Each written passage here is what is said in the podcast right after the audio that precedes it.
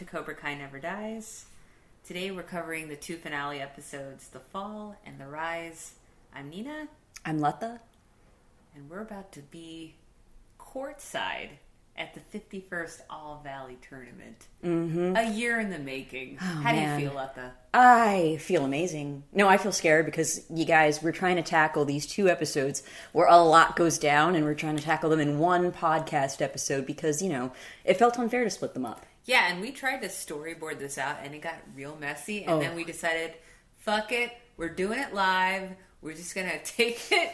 We're just, yeah, we thought we'd go storyline by storyline, but since everything's all enmeshed, we're going to try to go chronologically with obviously some tangents because we're us. But yeah, this Yeah. was this What- was kind of amazing. action packed two episodes. Um, and I know that we were kind of like we gave a pretty high rating to the last episode, but we did note that it felt like it was leading up to this.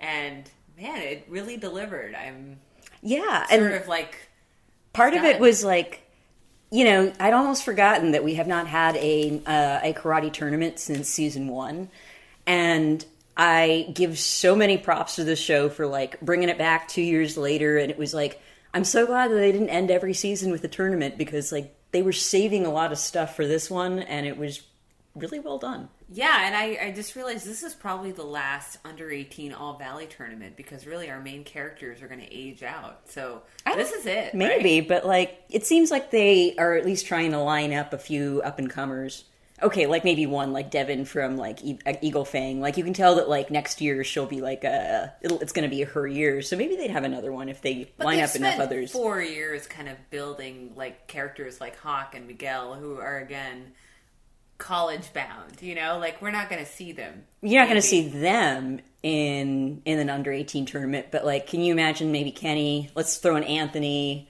like devin yeah sure i could That's see gonna that be saved by the Bell the college years. it You will know what I totally be saved by the Like, bell the college watch years the new class, okay? I mean, we're here for the OG class. are you telling me we're gonna stop watching I mean, we made a, like an iron commitment Right. to see this through for like 35 If we were saved by the Bell podcasters, we would have also stuck through the the, the college years. So glad we didn't make that commitment. yeah, man.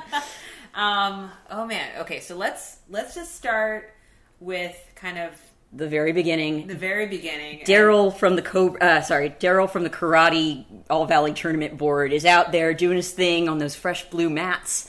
Um, Production has been up significantly. yes, There is so much fog and lighting action. It's it's just it's it's cute um, that each like each dojo that we have been following, like Eagle Fang, Cobra Kai, Miyagi Do, they have like an entrance with like a smoke machine and flashing lights. What about the other dojos? Do you think they get that treatment? Okay, so I tried really to like note down the other dojo names, and I only really got Locust Valley. That was like the name that popped out, and I was like, "What's Locust Valley's deal? Is that whatever happened to Topanga Karate? Like, was that on there?" Yeah, like you know, I was They're wondering. standard, guys. There's some other dojos in here which kind of get the shaft, and you know, I've been calling for a spin-off that's just about the All Valley Karate Board. Um, I'd also like a spin-off about that dojo that dresses in blue. Like, what's their story? What's their and deal? I, I what are their hopes that and dreams? The tournament MC guy, what's his name? Daryl. Daryl. Daryl gives like this great intro speech for each dojo. Like he calls Miyagi Do the greatest underdogs. Um, they're so lucky that Hawk decided to stay Right. in the fight. Um, and then you know Cobra Kai quote under new management, But still, the Um, most badass name yeah. for a dojo. And they even you know they they talk about Eagle Fang's debut, but none of the other dojos get any airtime. I mean, if they did, then this intro would take like 80 minutes, right? Well, I mean, okay, so this kind of brings us to the f- the Carrie Underwood incident, as I'm calling it. oh, so we're like- dealing with that now, huh? Yeah, right. Because it, it as oh my god. So I want to know: Are the show creators being blackmailed? Like, how did she get this ten minute scene? Yes. it felt like she was. So she was singing a song that It's from the original Karate Kid. Moment of Truth.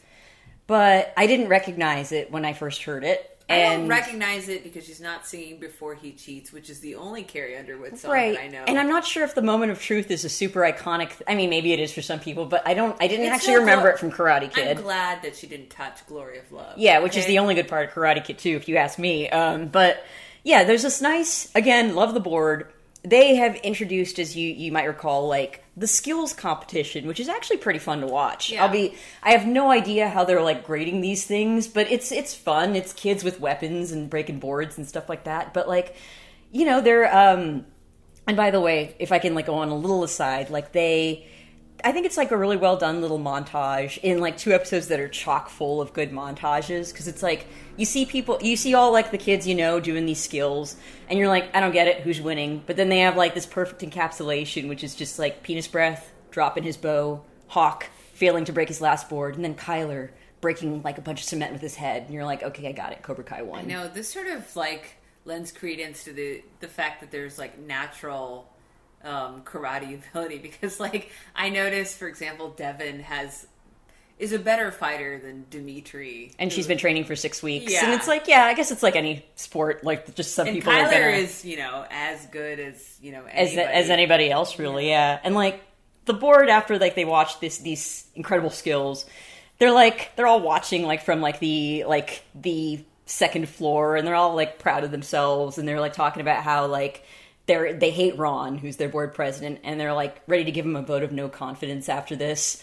which I love but then Ron does the worst thing anyone can do apparently he saves his position by getting Carrie Underwood as a musical guest star, which makes no sense. I am positive there's some interview out there where like I, I want to know how she got on the show. Why Carrie Underwood? Yeah, mm, why? You know what I was thinking? Like, you know, the show brings back a lot of kind of like side characters. Like, why couldn't have Tom Cole come back for this? Like, if he somehow like wormed his way onto the Oh my God. board, like we haven't seen Tom Cole You- in a minute. the rival car dealer who was giving away cacti. Yeah, yes, I love him. And oh like my him god. and Daniel shooting murderous looks at each other Right? the tournament. Why couldn't you give us that? Seriously, like I love when they bring back random side characters. Carrie Underwood, what does she have to do with anything? This show with karate? Like I didn't like her rendition of the song. The only thing that I can say is that they do I mean, I like that these episodes like they really walk us through every stage of the tournament. They do not like spare any any like they don't like flip over anything like and so if they were like we got to show the, the like the introductory rounds we'll do it in a montage the stupid Carrie Underwood rendition of this song and like I, I guess you know I liked seeing the, the introductory rounds I wish there had been which- anything else playing Yeah, but there were a lot fine. of different like sub flashbacks within the skills competition. Um, remind me, and maybe I'm wrong about this, but did they flash back to Robbie at Larusso Auto doing like his? He was like jacking a car, or whatever. but we got a very be- brief flash of Robbie's season one haircut, and I recoiled. Right. I was like, "Oh God!" Like all of the goodwill that he had earned, like briefly, was in, in danger. and it makes me wonder like are we that shallow that We like are. we're all like fans of Robbie this season because of his hair We really are. Yeah. No, it was it was visceral, but um, yeah, I really liked the the flashes to the skill section and all the weapons and stuff. Um, Yeah, and I liked seeing all like the the rounds, like the karate tournament rounds, like the early ones. Like it's cool, uh, actually, because it's like you get it. It seemed very realistic to me that you have like a whole bunch of matches that are happening simultaneously in like different parts of like the I, I don't know what this is a high school gymnasium. It's not like the final rounds where everybody's watching and cheering. I really did like seeing all the introductory rounds, beginning rounds of this competition, um, and I like there was something realistic about the fact that there's like tons of them going on at the same time. Unlike the final rounds where everybody's like paying attention and cheering like it just you know it's just there's it's chaotic. You get like a lot of random matchups. I like that like almost every member of every dojo who has a name gets at least like one moment where they're yeah, in a you know, I must have looked away at the screen when Penis Breath did whatever he did because I, when I looked back, it was like him standing in his gi, and I was like. Did you just come here to cheer, or like? Hey man, he was, in the he skills was in it. competition. Okay, I'm glad. He did he did this thing with the bow, and he I'm dropped glad. his bow, but you know he tried. Okay, It's and cute. you know you get to like at least see like Bert fight a guy who's like ten times his size, and he doesn't win, but I think he does pretty well. I mean, all things considered Bert's gonna have a growth spurt, and he's gonna be like seven feet tall, and then he's just gonna. Are you telling everybody. me you wouldn't stick around to watch Bert in the All Valley when Bert has his growth spurt? Don't tell me that you're going to be just as excited about this show if it's just the Bert show. I would be so excited about the Bert show, and then maybe, maybe, maybe my favorite character of all time, Kyler, could just like fail to like graduate and wait, he'd still be over eighteen. Never mind, but like, um, you know what? What if everyone like leaves the valley except for Anoush? and it's just Anoush trying to compete in this competition. they changed the rules. I love Anoush, so yeah, I would be there. They have so many like good, weird side characters. I think that they could make it work. I really do. Um, but where were we before we went on to our Anoush track? Thanks, we- Nina. Well, I think we were just finishing up the qualifier round, so now we're on to the quarterfinals. Yes, Carrie Underwood has finally stopped singing, um, and we have a sense of who is actually moving forward in this competition, which is like, let's face it, everybody you would expect. The point system is also explained, but I initially do not get it, but that makes sense. Uh, John, I'm with Johnny there, who's like, this is not about math, and Devin's like, it kind of is about math, though. But it's also about grabbing Cobra Kai by the balls, Right. which is Johnny's language. So you know, we're we're there, we're there for Were it. Were you surprised um, that Dimitri didn't like actually made it into the quarter? Uh, I was. I was surprised that Dimitri made it. I think Dimitri was surprised that Dimitri made Yeah, it. and I have to say, credit where credit's due. He has gotten better. Although I don't better. know how much of that happened at Miyagi Do, to be honest. Wouldn't all of it have happened at Miyagi Do? Yeah, but that's what makes. Well, he had that one lesson with Johnny, right? When they like switched. Like maybe like twenty seconds with Johnny, right? Oh yeah, yeah. I guess at the very beginning, where like you know he's tied up and it's a punching bag for the other students Like to use. maybe we're not giving Miyagi Do enough credit for training people how to do karate, but I was genuinely surprised. You were so mean. I know. Um, you know, there's a nice moment actually when like uh, I'm I'm I don't know if I'm skipping ahead or not, but dude, this episode is a beast. Whatever. There's a really nice moment where uh, Dimitri is fighting Hawk, and not Hawk, sorry, Dimitri's fighting Robbie, and like he loses to Robbie. Uh, he makes a bunch of Star Wars references to like you know Robbie used to be a Jedi and now he's a Sith, etc. But like he loses to Robbie, and like afterwards, like he, like nobody expected him to win, but like afterwards he goes to Daniel and he's like, oh yeah, he's really good. And Daniel is like, he is, but so are you. And like you can see Dimitri's actually touched, and it's like one of the few times that I'm like, Daniel, that's that's a thing a good teacher would say. Yes, good yeah, for you. Yeah, it's interesting because it's like sometimes there's scenes from this first part, the fall, where I'm like Daniel is kind of back on his Daniel bullshit, but he shows a lot of growth, kind of like within the tournament. Yeah, so it's it's nice to see Dimitri like have a little moment, and it's nice to see um, Daniel act as a good sensei. And Yeah, I, I don't know. He, I'm surprised that he makes it as far as he did in this tournament. But you know what? I'm glad. I'm glad that each character shows some growth, and it wouldn't have been fair to see like kind of our main characters just have all of the spotlight. And this is this is what the All Valley is all about. You know, I mean, it's like Carrie Underwood said in the prelude to I her have- song. no. Everyone has their moment. you actually. No, I like w- instinctively was like, nope, not about this. Not listening to this song. Um, annoyed that you're here. It, it stank of uh, American Idol. It had that American Idol stench. And it's just, I don't understand why she's there. Why are you Anyways, here?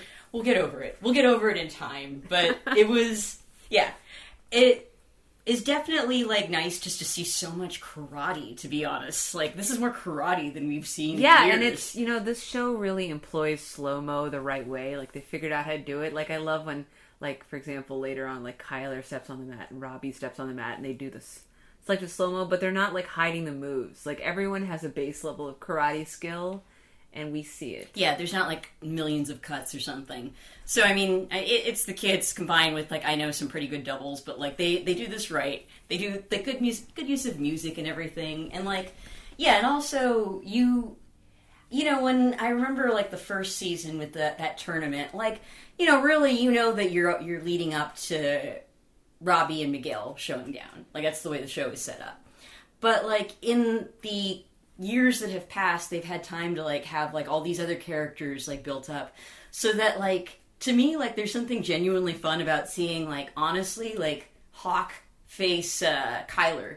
Because suddenly you're like oh yeah. No Kyler was Hawk's original bully. Like there's a moment where he calls him Lip and you're like oh yeah. Yeah, that's right. Because the first tournament, like, there was only a few interactions, and I remember like Miguel ha- hardly had any scenes with Robbie. right he'd like met him once Yeah, and so we were like, why are they beefing again? yeah over Sam I Yeah. guess, but but yeah like it, but there's a, a rich texture to like you know when um, when Hawk and Kyler are like facing each other down, you're like, yeah, no, he called you lip. Remember, you were both briefly members of Cobra Kai together. Remember, he shaved your mohawk. And, you know, you're like, yeah, I want to see this. Oh, yeah. I I'm ready mean- for it. Yeah. Um so quarterfinals. Let's get into it. Um so, So- Tori beats Devin. Um what did you think of that fight? Well, yeah, there's a part of me, like, first time we watched this, where I'm like, you know, maybe this is like a time for like the third party dojo to come through. You know, you're thinking Locust Valley. Locust Valley, justice for Locust Valley. But like, you know, you're thinking, will it be Tori? Will it be Sam? And like for a moment, I'm like, maybe it'll be Devin. But no, I mean, the show is realistic that Devin is very good, but she has been doing this for six weeks. She loses, but she, you know, she gives it a good shot. Like she seems mean, like she's good at this. yeah, well, it, at the time of the first All Valley, I felt like Robbie had been doing karate for 6 weeks and he was really good like, I know, you know, on on Miguel's level. I know, but like. Now that it's like season four and they've had some time to think these things through, and they have more than like two characters that you know, like they're I guess they're kind of like, look, look, this person might be good, but they're not as good. Like same thing with Dimitri, like he might be he he might be pretty good, but like he's not gonna win the championship. That's fair. That's fine. Um so you you do have like, yeah, Tori moving forward with that. Um Kyler versus Eli, like uh guess what? Eli wins. I'm calling him Eli now, man. I guess Yeah, he is Eli. it actually feels really natural to call him Eli, and it's not just because the the hair hair was like such a big signifier, but I love they like tied Moon and that whole storyline together really nicely. Oh, yeah, Like, they have a really sweet scene where she says, "You're not defined by your haircut," which is something we say a lot, but it's But we not don't really mean true. it. We don't mean it at all. you kind of are. Yeah, I Robbie, mean, Moon's don't the do opposite anything of us. crazy. Yeah, um, but it's sweet. and and I like that. Like I've always liked Moon is like she's a perfect example of like a character who's like not a main event, but like she's fairly consistently written, you know. And like when she's just like, I like you because your confidence and like you know you etc. And like Kyler's just a bully, and I'm like, oh yeah, like Moon actually broke up with like uh Hawk at the time because he was a bully, and like even when like Moon was hanging out with like uh, Yasmin, like she didn't necessarily like she wasn't pro bullying or whatever. She's yeah, like, you but again, hats off to whoever plays Eli because what an actor that like he completely embodied that kind of steroid karate incel Mm-hmm. in seasons you know two and three, and then this season like. I completely believe him having like mended fences with Dimitri in an honest way. Yeah. Like he seems to have like he's kept the karate skills, he's kept the kind of swagger. but he stopped being a, like a complete asshole, and like you know, Moon kisses him, and that gives him like this burst of confidence. And you know, before he was like, I don't know who I am without my hair, without being Hawk.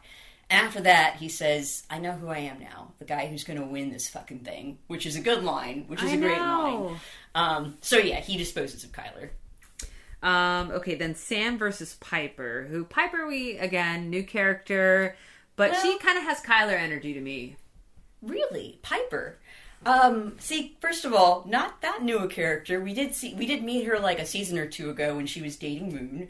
yeah, Um, but not in a karate. Context. I know, I know, but I like that they sort of just recycle. Like, I, I don't know, that's just kind of nice. But so the thing is, like, Piper is facing down Sam, and she's like, you know, without your defense, you're nothing. But she's so fucking perky. Like, she's such a happy, perky camper that you're just like, man, do you get along with the other Cobra Kais? Also, like, I can't believe she dated Moon. Like, if she set, I don't know, she, I don't know. She she's I, I totally believe she well, she's Moon. perky, but she's got a little bit of malice. In I there. don't think she does. Really? That's why I, I mean honestly, it's like I kind of like her performance, but I'm also just like, dude, you you you are not a good fit for this dojo. You're just like, yay, everything's so fun. Oh my god. I don't know. I guess I saw a little bit more ruthlessness where I was like, I wasn't that surprised that she went to Cobra Kai, and it wasn't just because of their fancy outfits.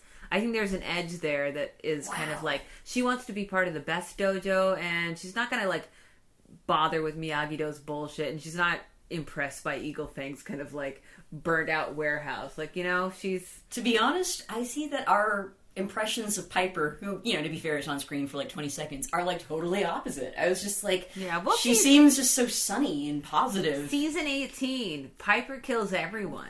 Please, Piper is like nothing but rainbows and The All like, Valley becomes. Uh, even when she's like trying to, ta- to trash talk Sam, like she just looks so happy that it just it just comes across as like, oh, honey, like I know the Cobra Kai's are telling you to do this, but you're not good at it. Just don't.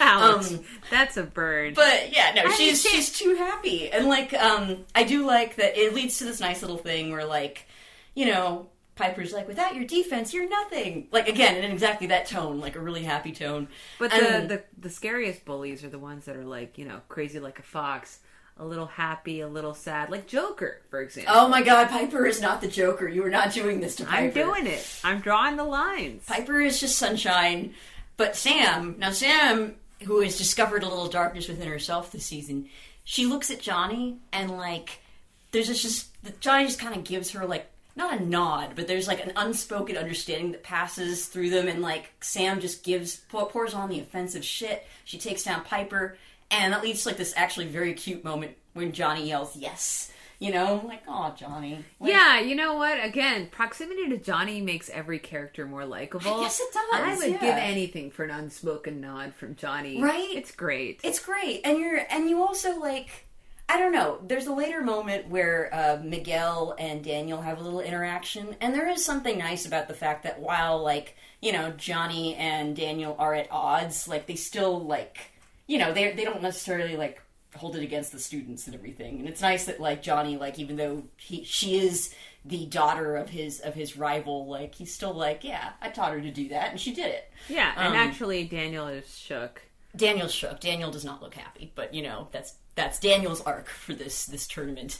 Um, he's Let's very also talk about the Daniel Robbie scene that comes afterwards, where I feel like Daniel spends a lot of this first episode just going up to various former students, being like, "I can't believe you used my my Miyagi Do skills against my students," and it's like, what did you really teach Robbie?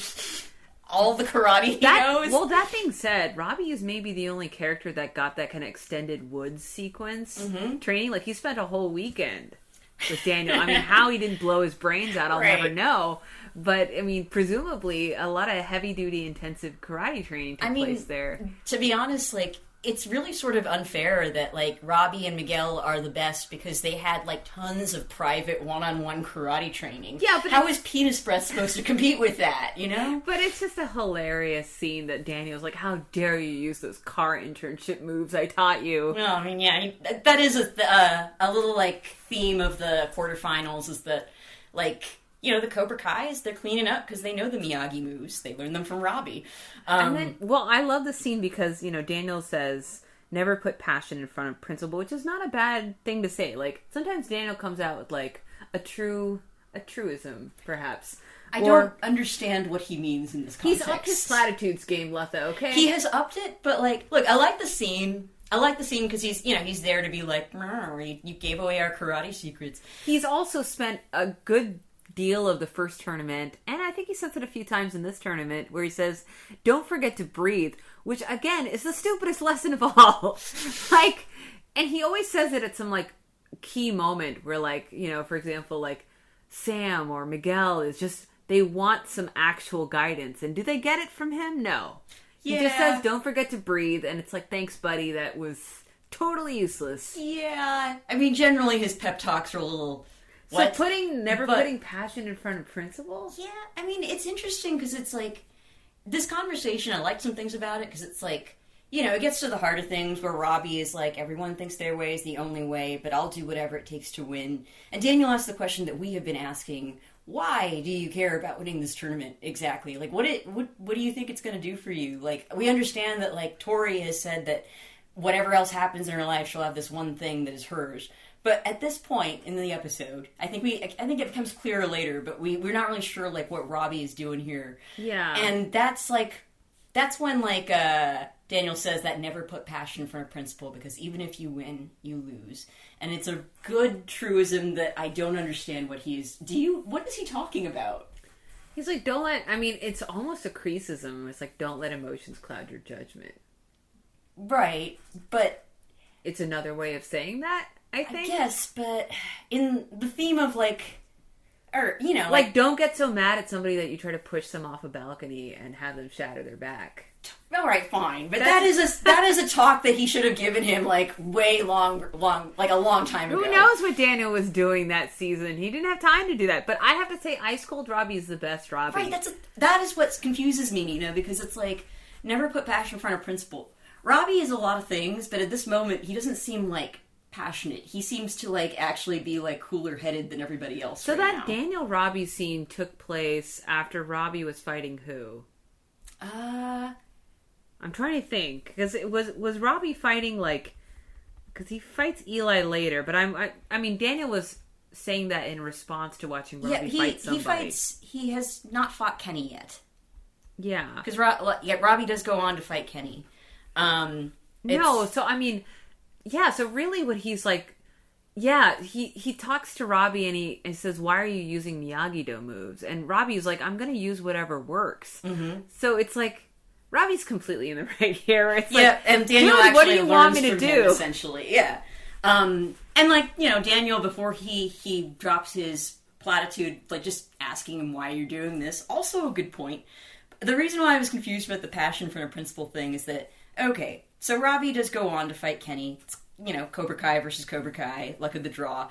Um, and like you know, Kreese, like he's taking it easy on Rob. Uh, well, actually, it's a very cute moment between Robbie and Kenny, where Kenny's like, I you know. know, you're my mentor and I love you, etc. But then when they're they're fighting, like you know, I, I think Robbie is taking it a bit easy on Kenny because Kenny's his protege, and, and then Kreese is like, well, you want to be a champion, like take out Kenny, no mercy, and afterwards, like Robbie sort of like goes like Robo Robbie, you know, and he gets in, like he just starts like fighting Kenny like pretty brutally, and it ends like with this kick that Robbie delivers to his face that makes the entire crowd gasp, you know, and Kenny's Yeah, so little- I really like this fight, m- I did mostly too. because it's it's a very short scene. But um, I don't know if you noticed this, but Kenny says something that Silver said, which is "You changed my whole life." That's right. Well, Silver said, "I owe you my whole life," but Mm-hmm. Kenny, it's like a variation of that. And this show does does that stuff a lot. Like it kind of repurposes lines. So I wonder if they're setting up some sort of like Kenny and Robbie are the new Kreese and Silver. oh my god. Which is I don't know, and I think it's interesting that like you know Silver has had a few scenes with Robbie, but it seems like none of Silver's like talk is getting in his head, No. but Kreese is still kind of in Robbie's head.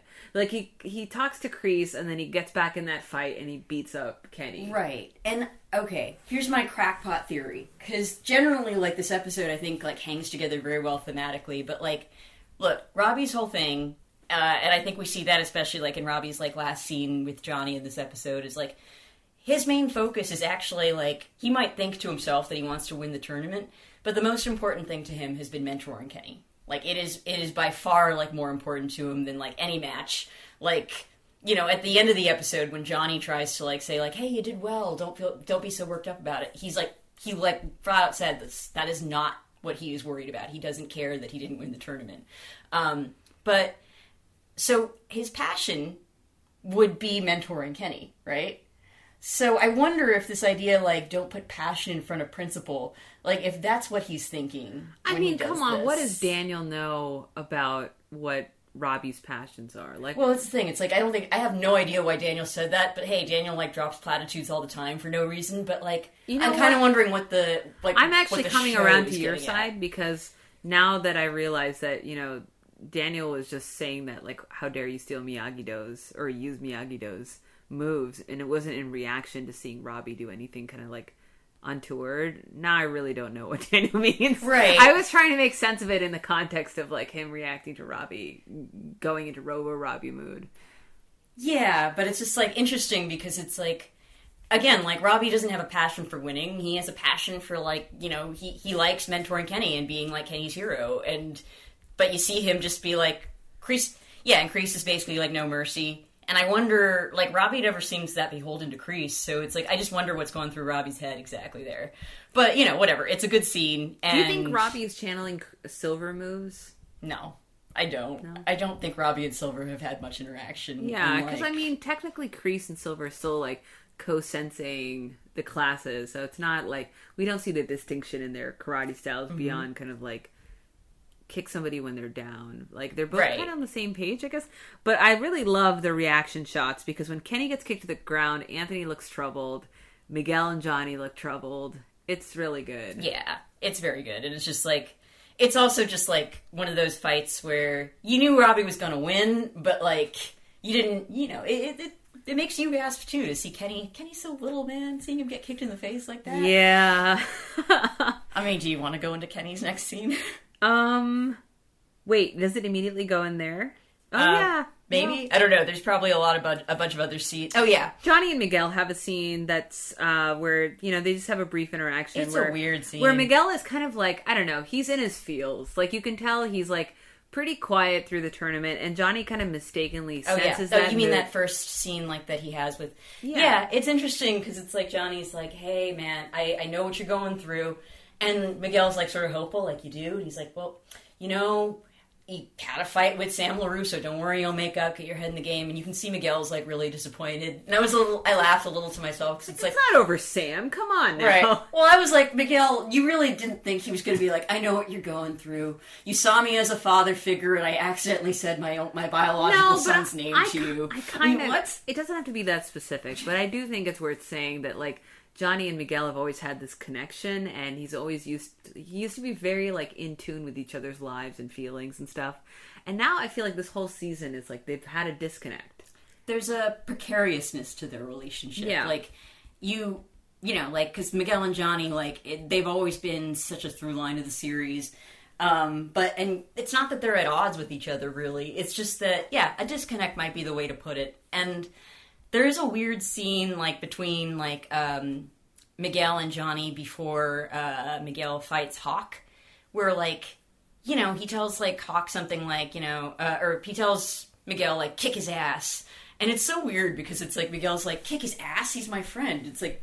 Yeah, it's a karate tournament, dude. I don't know what you what you're looking for here, but you know, there's there's a, a thing where it's like, yeah, no, he's, he's your friend, but like here, like winning the tournament's what's important, and like, and I don't know, they seem like Miguel seems like sort of like, well, whose side are you on, man? Yeah. Um, but I, I I didn't quite understand like what either of them were getting at, but whatever, it's fine. I feel like it's it's Kreese in Johnny's head where it's like I think what Johnny means is like hold on to the eye of the tiger, you know, stay hungry. These you're not here to make friends, you're here to win.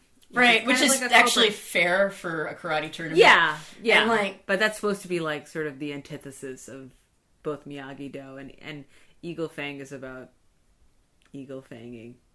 And I don't know.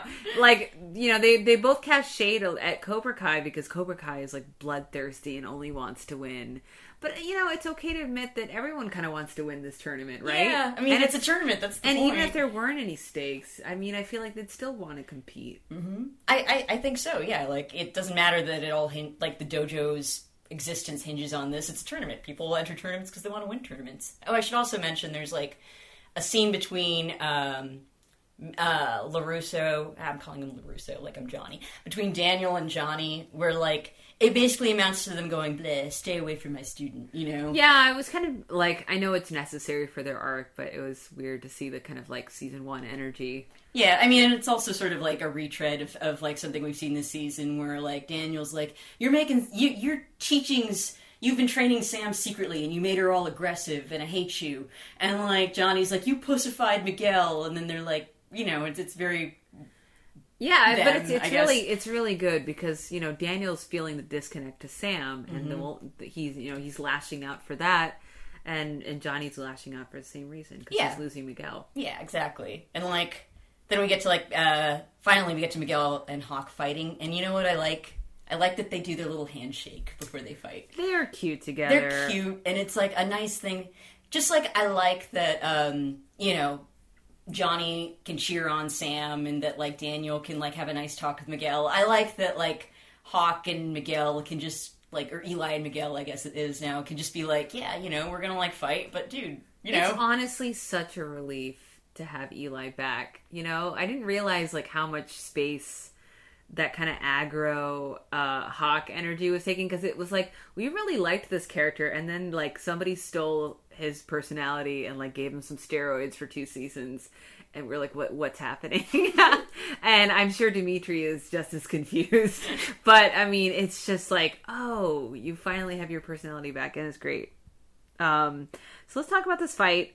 Um, I feel like it goes pretty quick. Like I only wrote down that like the end, which is like Miguel pulls a muscle, although we don't know. I mean, that. I It's like, the fight. Like, I, just because it's like you see two people who are like well matched. It's always like a joy to see that. But like, yeah, you get you don't know at the time that he's just pulled a muscle, but like Miguel goes down, clutching his back, and uh last moment of like this first part of the two-parter he screams sensei and it's very like it's it's much more effective than what i just did I it's know. A very it's very emotional um and three medics rush onto the mat, and I was like, "Damn, who's?" This is the All Valley, Nina.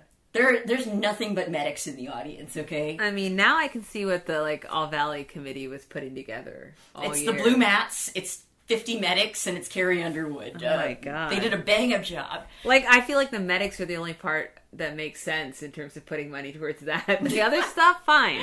The fog machine, I mean, everybody needs a fog machine. that's true. It was pretty badass. wish I had a fog machine. Um, but yeah, so you get a really nice little opening in the second episode or the final episode where you see like a hospital bed and like a and what do you call the monitors by hospital beds? I don't know, man. The monitors by hospital beds, and you're like, oh god, Miguel's back in the hospital. And it's weird because we've seen this episode already, and I still forgot. Yeah. sort of. I was like, "Wait, then how does Miguel like get from there to Mexico?" Like, it was very confusing for me. But Um, no, it is not Miguel. It is Stingray. It's Stingray who wakes up in that hospital bed. silvered. We had forgotten he existed, despite like my whole like Stingray is us. And we are Stingray, for he's a millennial with karate aspirations, and so are we. I had forgotten that he existed for an entire episode. And we too felt the physical pangs of being beaten by Silver Right. within an inch of our lives. I mean, I wonder actually, like, did Silver wait until he like damaged some organs? Like, how bad do you think the kind of like they said attempted murder or whatever, aggravated assault, and aggravated attempted murder. assault? Yeah. Yeah, and like he was clearly unconscious for I don't know the entire first half of this tournament. Whatever, I, I don't know what the timeline is, but he got beaten pretty badly. I feel like what if Silver had accidentally killed Stingray? Like, did he think this through at all? I'm gonna go with no. Um, Would he have dragged Stingray's body to the back of the dojo and then framed Kreese? I guess so. I'm I just mean- wondering.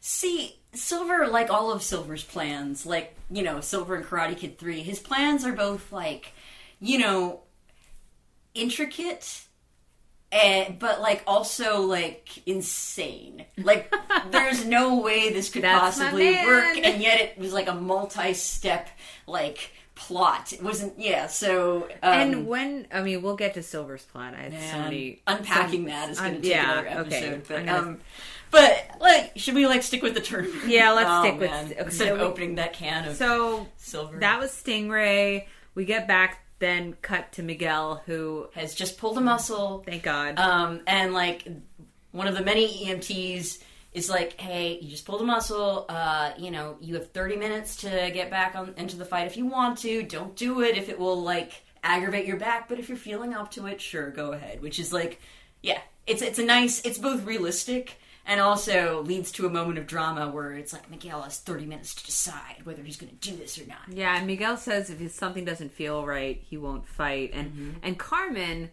I think she has much more trust in Johnny this time around because she's like, okay, like you talk to him, and then I'll be outside or something. And Johnny is much more businesslike this time around. Like I was just thinking, like when he saw you know Miguel injured in the hospital. And that led to his drunken spiral at the beach where he like was swearing off karate, swore off the dojo. And here it's like is every time Miguel get injured just like impact you a little less? You think you're like, oh, okay, Oh. just pull it together, man. Here's some some Bengay. Oh, I mean, I think that he's, you know, in the same way that like Daniel has an arc in this episode, right, where he has to like acknowledge that um that you know, like, hey, there are good things about Cobra Kai's methods too, and I'm not always right about everything. Like, I think part of Johnny's arc is that like he conflates like winning this tournament with a lot of other stuff.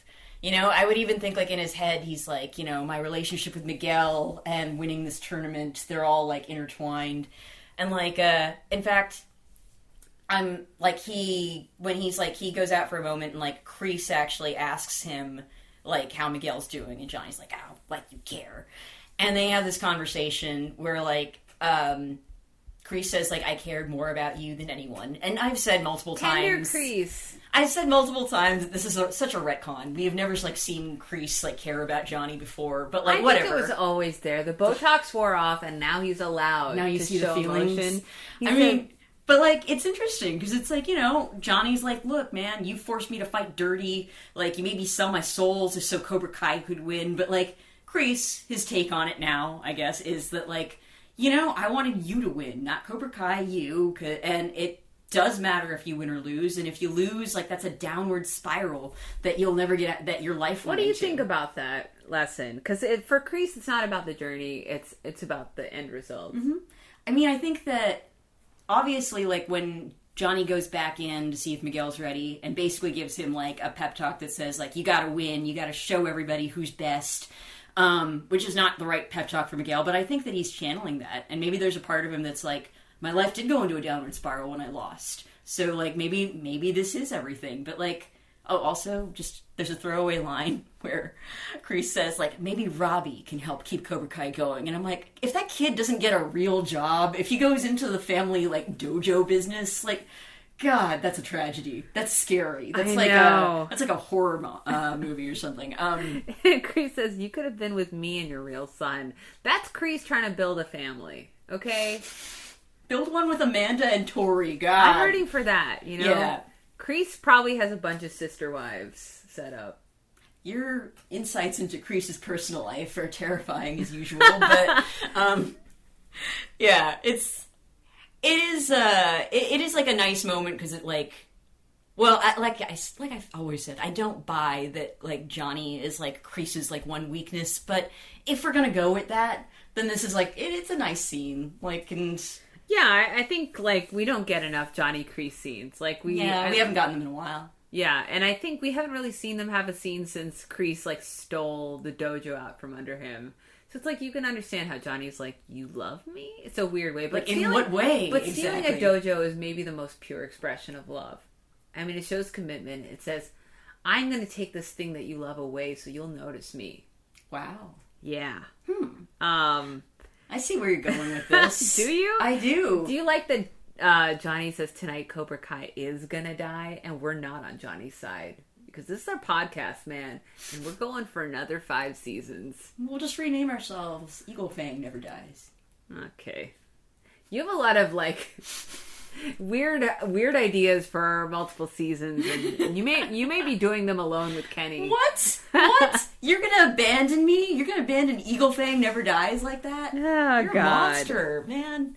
Um. So like, I mean, yeah, we we you want to do the Miguel Johnny scene? yeah. Let's do the Miguel Johnny scene, and then we'll rewind and do the Kenny and Right, right, right. Robbie debacle. But like, yeah, because this is like a perfect encapsulation of like Miguel's arc this season, where like Johnny's like, you know. You gotta get out there, show your back who's boss, win, we'll show LaRusso and everyone else who's really the best. And Miguel's kind of like, really? That, that That's what you care about? And you can like see that he's he's just over it. Like he's been sort of over this sort of drama this entire season, and Johnny's like, "Yeah, time to get out there. Show me you're not a kid. Show me you're ready to be a man." And And he also says, "You know what's at stake. Like you, you still want me to be your sensei, right? Because it's, it's a low blow. I don't think Johnny means it that way, but it's clear, like from what happened at the end of you know season or episode eight, that like Miguel's like, okay, I'm really just battling for your love now. yeah, he's like, I, Miguel is so mature and so self-aware. wise. Yeah, he's like Baby Yoda in this. He he truly is like. I see. Okay. Like I like he understands his own motivations more than any character understands themselves. He's like obviously he doesn't want Johnny to be a sensei. He wants Johnny to be his dad. He realizes that and like when he has this little like scene with Sam where she catches him in the hallway.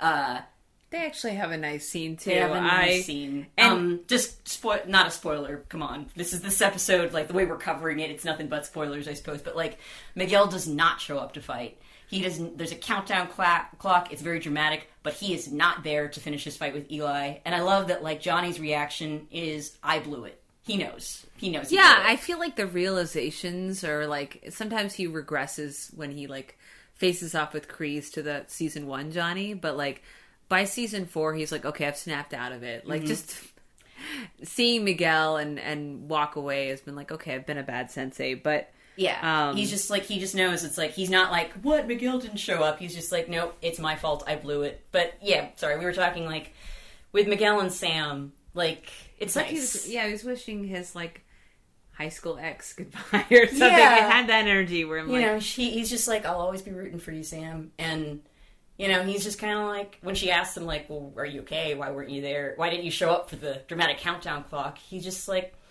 I felt like I wasn't fighting for me. And she's like, Yeah, I get that. I get pressure from my dad all the time. And then there's just this line, and it's nice just the way he says it. It's not overplayed. He's like, Yeah, but Johnny isn't my dad.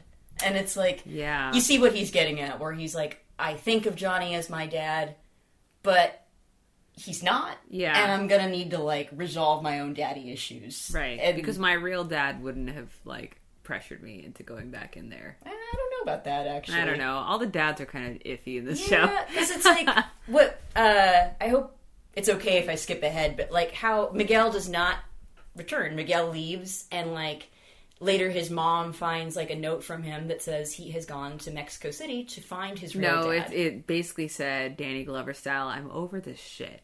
You know, that's the subtext there. He- Well, it's it's good. It's like he's like, you know, I I kind of like a lot has happened to him in the past couple years, and he's like, I feel like I kind of have to work out who I am, and I'm not going to get that from like winning a tournament. Like the the real fight is that I, he's always been afraid to meet his dad and figure out why, like you know, just figure that out and figure out and like. That's a Daniel lesson. The real fight is within. Yeah, no, it's true. It's true. It's such a good arc for Miguel. Like it goes, it it's perfect for where he's been this season, where he's not looking to be a karate champion. He's like looking for a father, honestly. And um, I don't think that he's necessarily thinking my real dad would be way better than Johnny. I think it's more just like he realizes that like he has bonded so closely to Johnny because like he has daddy issues. Yeah. He's never met his father, and he's like. Maybe his father will turn out to be an asshole. I feel like, but you know, I feel like that's a, there's a high likelihood. Like the fact if if his dad turns out to be like a sweet cuddly dude, then I will stand Right. corrected. And, but it's this show. I'm even gonna say that like Miguel probably knows that his dad will suck. Like he he's probably guessed considering his mom like left his dad because his dad was like into violent crime. Like I don't think Miguel is expecting his dad to be awesome. I think I think he's like this is something I need to do to just sort of like move on. yeah, And I, I like that. His his arc is very good. It's it's just and I, I think it's so true to form that like you're expecting this big Miguel whatever showdown at the end of the tournament, and Miguel's like, "Bitches, I'm over the tournament. I've been over." I'm the tournament wondering if like the actor who plays Miguel has like a movie contract, and this is how they like write him off the show. But I know he comes back, or I think he comes back in season five. That would have been. Yeah, I mean, I assume that we're going to see him. but it really would have been like the oh, did you get oh. sign on to a three picture Marvel deal So or were, whatever? were you like disappointed that it, he doesn't fight?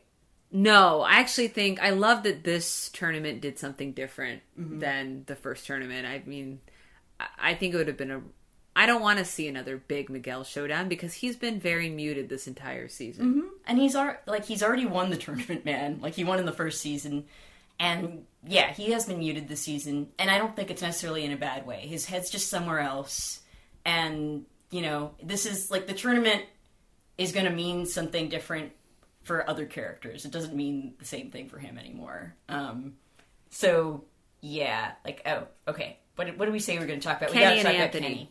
Yes, we need to talk about Kenny. I gotta say, it's a sad day for Team Anthony um, because Anthony does the first kind of honest thing and like goes to the locker room to try and apologize. And the thing about Anthony is that it's hard to tell when he's being sincere because he's just so used to like being under the gun in the LaRusso and, household. and saying what he needs to say to get out of things. But he goes of his own free will and volition. He follows like Kenny into the bathroom, and he's trying to make him feel better about uh, about losing that fight to Robbie. You know, he's like, "Well, Robbie's like really, really good, and like you did pretty well against him, etc." But okay, Kenny's wait. not here to make friends, Did, guys. did you notice that this was a callback to another sort of scene like this from season one? no. It is a callback. I'm saying it is that it's a callback to the scene like in season one where Aisha, remember her? Oh, right. She she loses a match in the tournament, and like she storms off, and Oh. like Sam. Sam, who was her former friend, who was like kind of a jackass to Alicia for like a bunch of episodes, um, going along with Aisha's bullies and things like that. She gets up from her seat and she follows Aisha and, you know, tells her like you did good and, you know, comforts her and makes her feel better. And like that's when like they rekindle their friendship. Um, Yeah. so I, I see this actually as sort of being like a throwback to that scene where like there's a part of you that kind of thinks that Kenny is going to be like, "Aw, thanks," and that they're good. This is the start of a beautiful friendship. And as you recall, I think we said, you know, we had hoped that scene between Sam and Aisha would have gone differently. We wanted Aisha to kind of hold on to her dignity And her anger. and tell Sam to like fuck off. Um, what did you think about the scene between Kenny and Anthony? Did you want them to make up?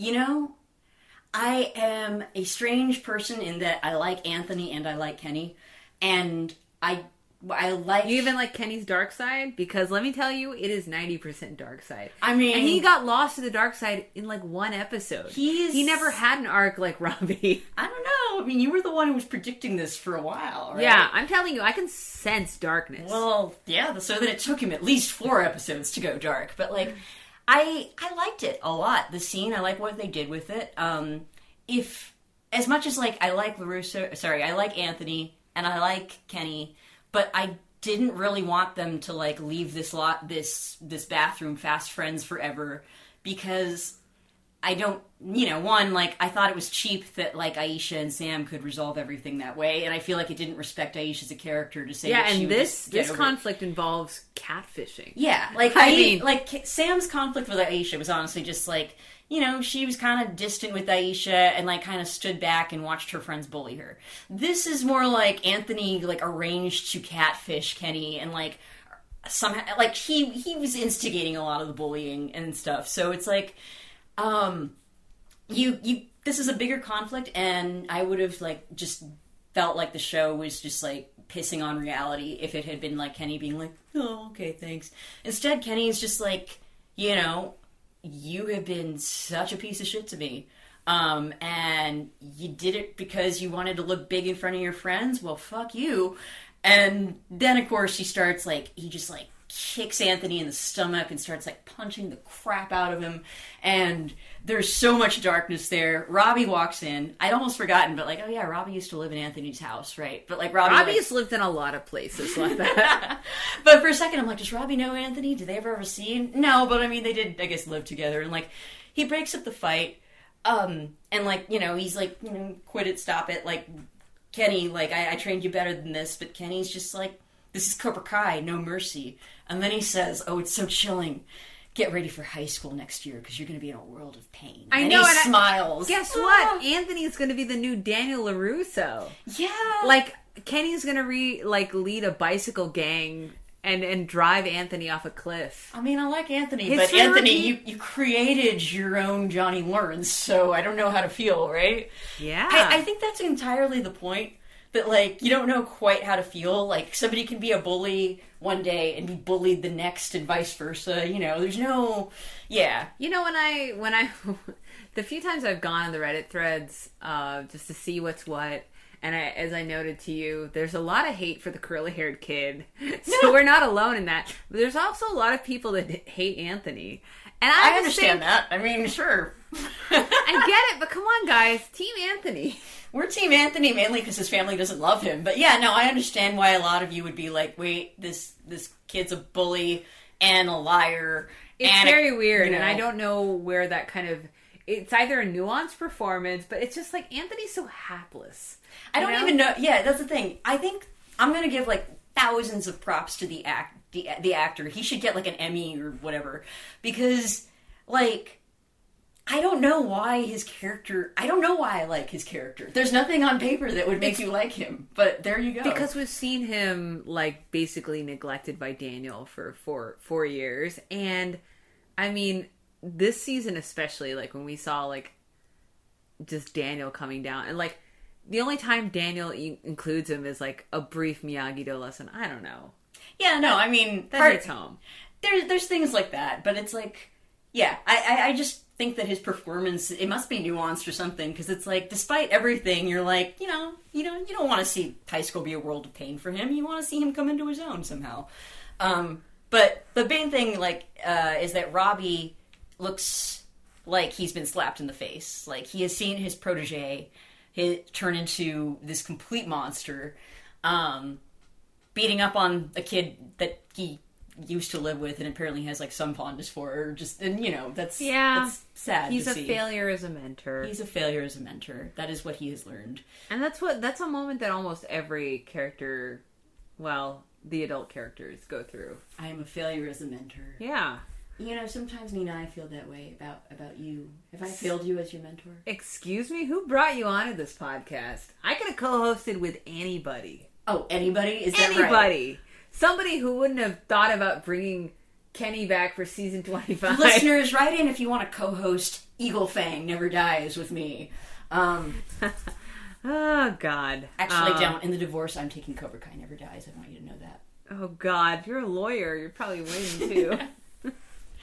anyway, we digress. Okay, so um, yeah, I just love that. I love that scene. I, I mean, these finales. Oh, I want to so just good. so good. Um, okay, So we get back to uh, Hawk versus Robbie because Miguel didn't show up. Hawk moves forward by default. Um, this is the best fight, hands down. ah, it's such a good fight. Uh, and it's you get like this Miyagi Do pep talk to to Hawk in the first place, where like Daniel's sort of like find your balance and, and breathe and all that. And then, um, you know, Robbie and Hawk start fighting, and of course, like, you know, Robbie knows all the Miyagi Do moves, and he's blocking them easy, and like, I think Hawk calls for like a timeout, and he's like, what do I do? And finally, this is the moment when like, you know, finally, like Daniel like drops a bit of his bullshit, and he's like, you know what? Yeah, Robbie knows Miyagi Do real well because he was at Miyagi Do longer than you, but you know Cobra Kai better, so use what you gotta use. You guys, and I, I had actually forgotten until this moment that like Hawk and Robbie are like the, the they're mirrors of each other, right? They're people Yeah. who started out in one dojo and flipped over to the other dojo. And as Daniel says, they will they're the only two people who would know each other's styles that well. they're a perfect matchup. Yeah. Um, a joy to watch this fight. And I have to say, I love Terry Silver's reaction shots, like over both episodes. But he's such a sore loser. And he was like, this fight should be over by now. And and what does Robbie say? Do you want to fight him? like I love the tension between Terry Silver and Robbie because you could tell like Silver's been angling to sort of co-opt Robbie, and you know he may have bankrolled Robbie's prom, but that doesn't mean he. Robbie don't give a fuck. Robbie don't give a fuck. Robbie's I- been sleeping on that. He's like, if you really cared, you would have gotten me an apartment, or at least ended fences with my mom, who apparently doesn't care. Right. I mean, this is actually maybe my favorite part of Robbie's arc is that, like, for once, he is not rehashing, like, yet another, like, you you know, like, we've already seen, like, you know, Kreese had this hold on Johnny, and, like, you know, Silver and his, like, seducing of Daniel to the dark side. Robbie's like, nope. Nope, I'm the sensei this time. My arc is me being a sensei to someone else, not me like being beholden Terry to another Silver sensei. really doesn't have a protege, really, because No. it's like Kreese is talking to Tori, he's talking to Robbie, he's talking to Kenny, and Silver's like just throwing out. He's just an agent of chaos, man. He's just sitting back and just. But he just like, looks so pissed, and I remember Karate Kid three. That's kind of how he spends a lot of the tournament, just looking angry. He's. I, I mean, I don't know if karate's good for him. I don't know if cocaine's good for him because, like, yeah, he looks pretty pissed. We don't know that it's cocaine, Letta. Could It's be probably anything. a lot of things combined. Um, Let's talk about the gis getting ripped. Oh my God, of Uh, course. Robbie's shirt is chafing him, and yeah, he during the match, it's like his his gi, like the top part, like starts coming off. And I remember we were watching it the first time, like Robbie, just tie it. God damn it, put it back on. he doesn't have time left. Right. I mean, but they apparently they are tied at the end of the three minutes allotted for the round, and that you know that's that's when I thought that he would just fucking tie the gi, but that's not what happens. No, no, they're going into sudden death overtime, and Robbie just takes it off. He just takes it off entirely. And oh my god. Oh, Hawk just like looks at the referee, like, is this allowed? And the referee just like is like, I don't get paid enough for this and shrugs. And so Hawk's solution, of course, is to take off his own shirt so that they're fighting shirtless for no reason. Oh my god, it's like the best thing that's ever happened.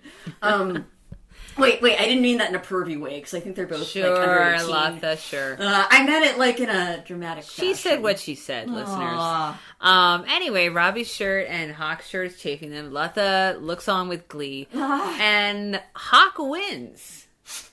I mean, I, I it's hard to kind of capture how great this fight is because we actually get to see some karate in it. They're Oh, yeah. evenly matched. There's it makes some really total good sense. moves, and like you get the moment when like you know when I feel like Daniel has given Hawk permission to go full on Cobra Kai, and like it's so great how his style like just changes to that aggressive style. Um, oh, and I, I should mention that Robbie, not it's not like the moment that wins the fight for Hawk, but in a crucial moment, Robbie is distracted by watching Kenny cheer for him. Uh, yeah, and Kenny's cheering becomes distorted and demonic. Yeah, Kenny's cheering sounds demonic like, and like so you're you know exactly where Robbie's head's at. Like I have created the biggest monster of all time, and so that that does distract him like in a moment that you know. It kind of distracts all of us, to be honest. It Kenny plays evil really well.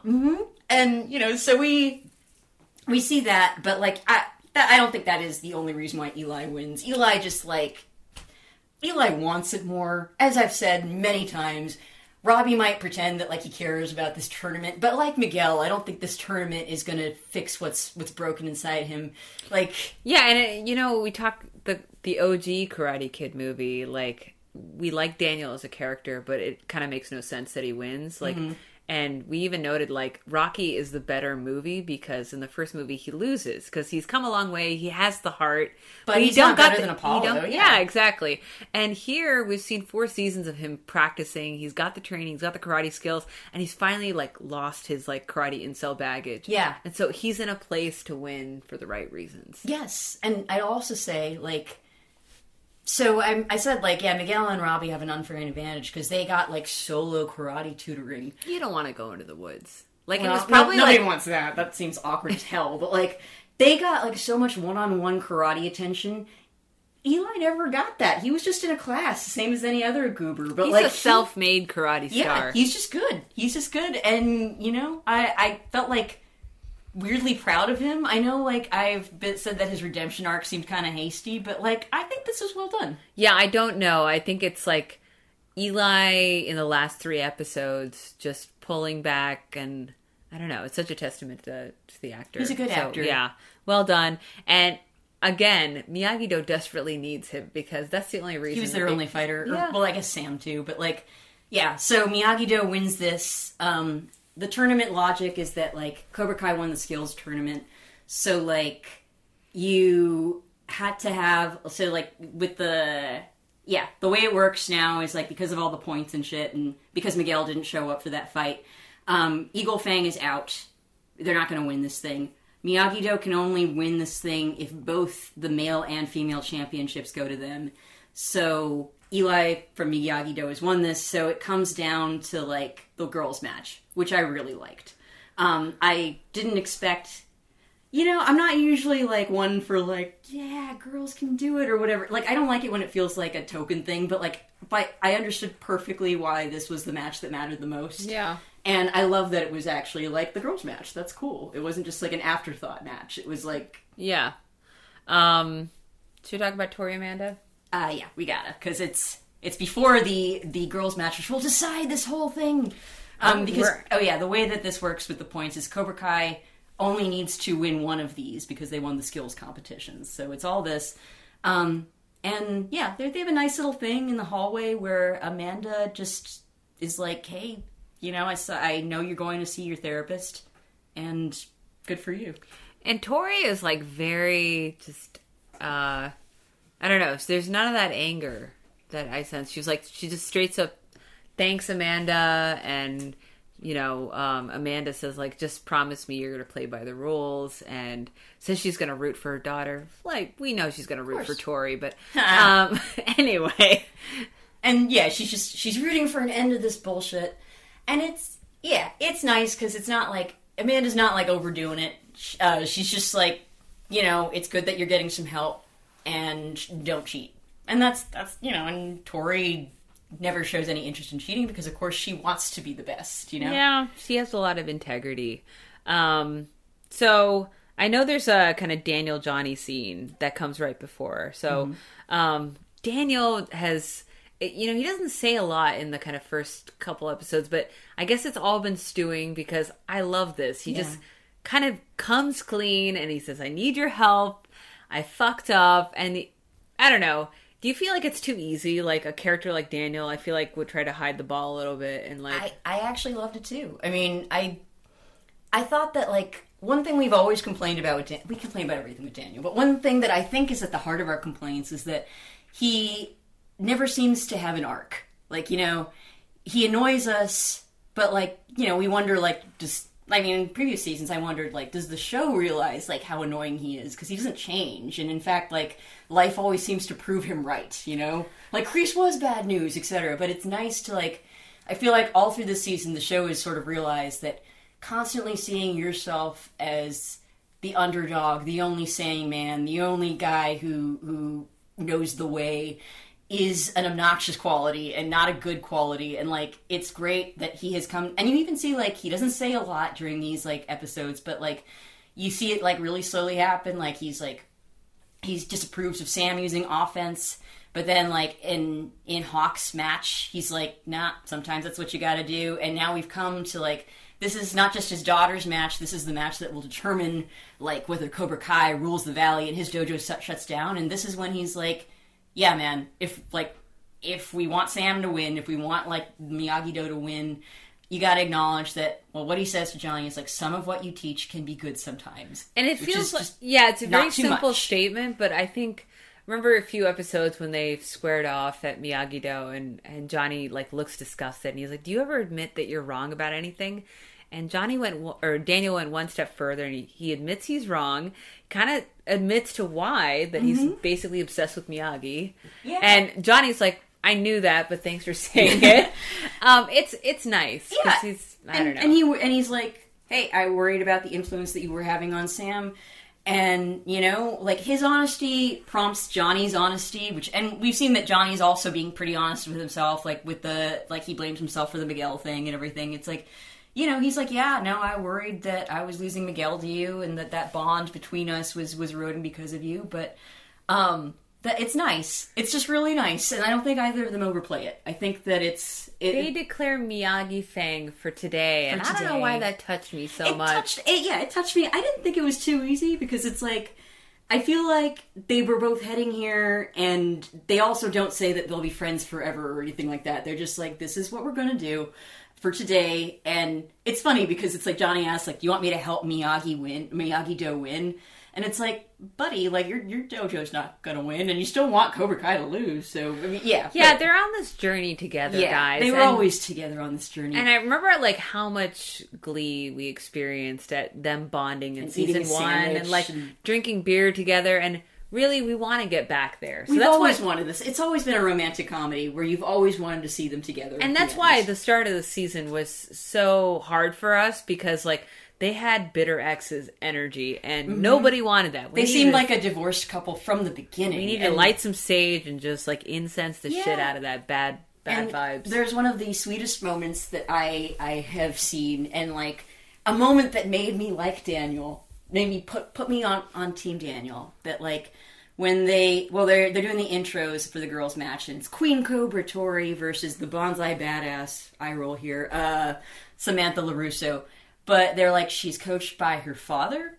And also, uh, Sensei Johnny Lawrence, uh, father, two-time All Valley champion Daniel LaRusso, and also Sensei Johnny Lawrence. And then Daniel runs up to the announcer and whispers something in his ear, ear and the announcer's like, "I'm sorry, correction." Fellow two-time All Valley champion Ah, Johnny Lawrence. it's so That's great. so sweet. That is so nice. And Like Ah. if season five just isn't them hanging out and going on road trips, like you know what? We talk a lot about friendships on this show, and we're gonna get into Kreese and Silver and how it broke my goddamn heart to see their friendship fall apart this way. But I'm glad that you know Johnny and Daniel are making some real strides and repairing it. yeah, me too. Oh man. And uh the fight. What'd you think of the fight? Um, you know what? I enjoyed it as much as I enjoyed um, Hawk and sorry Eli and Robbie. Same. Um, Because again, I think you know we've also talked a lot of shit about Sam's karate skills. Because again, she doesn't get a lot of screen time. To the extent that she does, it's a lot of like relationship drama, which is not really interesting to us. And um, you know, she must have had some training because I think she the energy is different. It's less petulant. It's more focused, and you know, I I like seeing Sam on the offense. I like the thing we've complained about most is that she seems so passive. Right. Miyagi Do is not the right style for her. At least not pure Miyagi Do, you know? Like you it's nice to see her be aggressive and do flying tornado kicks. Also, I'll say I said this like in way back in like season 2, but you know how like sometimes like two characters have good romantic chemistry? She and Tori have good fight chemistry. Yeah, I mean, and I like that there's flashbacks um, with Sam looking at uh, when she's looking at Tori and she's thinking back to that high school fight, and you're remembering the brass knuckles and the just God, yeah. insanity, and you're like, okay, uh, you know, I give Sam a really hard time. But you get to face off against someone who terrorized you, Mm-hmm. and I love, you know, we're Team Tori over here. Tori's focus impeccable. They actually feel evenly matched. They feel evenly matched, and like that's not the way I felt the previous. And it has season. nothing to do with Miguel because Meg- Miguel is in freaking Mexico. Yeah. Oh, that that is another thing. Like, good job, show for like, you know, in the first season when you got Miguel and Robbie facing off, and they are basically mad at each other because of a girl. Like, basically just because like they both like Sam. Like, it's fine, but like I really worried that like, oh man, this is gonna be like the big rivalry of the show. But like, no, like Miguel and Robbie don't give a shit really. Well, I mean, especially. Miguel, especially Miguel, like doesn't give a shit about like some rivalry with Robbie. It's really Tori and Sam who have this rivalry that is not really about boys. It's- Yeah, I mean, they kind of worked all of that, whatever tension out at prom, really, Mm-hmm. where it actually, it's about who's better at this. yeah, and through that prom episode, it was like, we realized Robbie don't give a shit, Tori don't give a shit. And Sam and Miguel are like on their way Yeah. to like different paths. I they're they're on their way to like partying as friends. You know, yeah, their not- goodbye scene in that hallway was very sweet. But I, it would be like, that's why I was like, are they writing Miguel off the show in some sense? I mean, if I didn't already know that he's probably going to be in the next season, it would be really perfect for it to end that way because it feels like they've completed the whole arc. They've done the arc, yeah. This, Yeah. this is this is a very arc resolving episode. It's very nice, but like, um, while like Tori and Sam are fighting, again, good fight. You get to see like a bit of co-parenting of Sam from Johnny and Daniel, which is fun. But like, you also see um, like Sam hits Tori and she steps out of bounds, um, which I look. I don't understand karate that well, but I think like that should mean that Sam scores a point because the hit she got hit before she stepped out of bounds. Yeah. But the ref is like, uh, she stepped out of bounds. The hit knocked her out of bounds, and like that therefore it doesn't count as a point. And like everybody's yelling at the ref. And then there's like uh, what's uh, Sam uh, or Tori accidentally elbows Sam in the eye, and the ref like gives her a warning for that, and we get like this nice thing where like again like there's there's a lot of like good good material like to to flash back to here, but like when there's a timeout and Tori's like talking to her senseis, like you know. Uh, Silver's like, dude, elbow her in the eye again. You're only gonna get another warning, and she won't be able to can't see. man can't see, man can't Yes. fight. Do I miss the 3Ds? Desperately. Man. We don't get enough of that shit. He kind of figured out, you know what? Robbie's not not listening Right. to me. Let me try it out with Tori and he says, you know, I've seen what's inside of you, like let it out. Mm-hmm. And and you know what? I don't even know why Tor- Tori bothers to turn to Silver. Like Silver's just like Silver's like bonded with no one. Silver is just out there cackling. Like, Silver has bonded to his pill bottle and like the little cardboard cutout of maybe he has a little framed photo of Mike Barnes. maybe. I I, mean, don't honestly, because it's like he's Mike just... Barnes was really his protege. Oh, yeah. You know, and he was is- really good. This is true. So maybe it's all about proteges here, and now Silver is a man without one. But Kreese, you know, I've always liked the bond he has with Tori, and I, again, never think, I, I don't buy that he, his weakness is Johnny, but like, you know, I could buy that it's Tori, and like when when he sees like Tori, who's like, I don't want to have to cheat. I don't need to cheat to win. And of course, he flashes back to that. I love a where- Kreese flashback. Yes. You know, we're like he he told Johnny to cheat. He cheapened Johnny's like victory. Well, it wasn't even a victory. Johnny lost, but you know what I mean. Like he understands that that was like the destruction of what was apparently an important relationship to him. Maybe his only real relationship because clearly he doesn't value silver. Okay, guys, I'm over it. But uh, Are anyway, you? Are you now? We will. We will so dissect every moment of this, this silver Kreese relationship in a second. we are but- ending on that note, Right. FYI. But, But, uh, uh, it's a belated reckoning. You yeah, know? it's a belated reckoning. It and I like that. Um, again, like I like that all of these like revelations and arc ends and like and reckonings, like they're not overplayed. Like Kreese isn't like fight with honor. He's just kind of like let her do what she wants. This is your fight. You end it the way you want to end it, which is almost like you know, like Do you feel like Tori is holding back in any way after her talk with Amanda and like you know, is she kind of pulling back a little bit? I don't think so. Although, like, there's a moment like when you know Tori wins this fight, and she she's knocked like Samantha down, and she asks, "Hey, are you all right?" Which I thought was kind of a strange thing. Like, I mean, You know, it's kind of like at the end of Karate Kid, where like Johnny has that very brief moment where he kind of like pats you, Daniel. on well, yeah, back. you're all right, LaRusso. Yeah, Yeah, and it's like you know what? That's Tori's version of doing that. I guess so. I mean, I thought that might have been like because she had that talk with Amanda about not like seriously hurting Sam. And she's just like, you know, she's just checking on her. But I don't necessarily think she was holding back during the fight. I think that this, she didn't want to cheat, but this fight, like winning this fight, was very important to her. Yeah, and I think also once Tori saw that um, Sam was using offense, offensive moves, she was like, "Oh, this is not going to be quite the beatdown that Yeah. it could have been." You know, if, Yeah. if Sam was just back to her season one skills.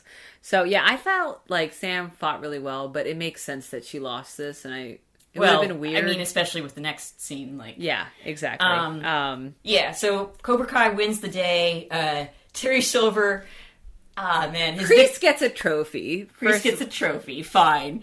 but mostly it's Silver grabbing the mic and talking about the franchising that Cobra Kai will be doing, which is the is way of the fist. Man. And it's so weird to dream of franchising because I want to think that Silver's dreams are bigger than that. But you know what? I mean, he's already the CEO of Dynatox. Like opening karate franchises seems like a step down, right? like a little bit. We'll be in every strip mall in the valley. All right. I mean, again, we we got precious little Silver in this um, season overall. Like, so maybe Oh, if we if you had it your way, it would just be like nothing but silver, like drinking champagne and waltzing around. that's what everyone is here for. Okay.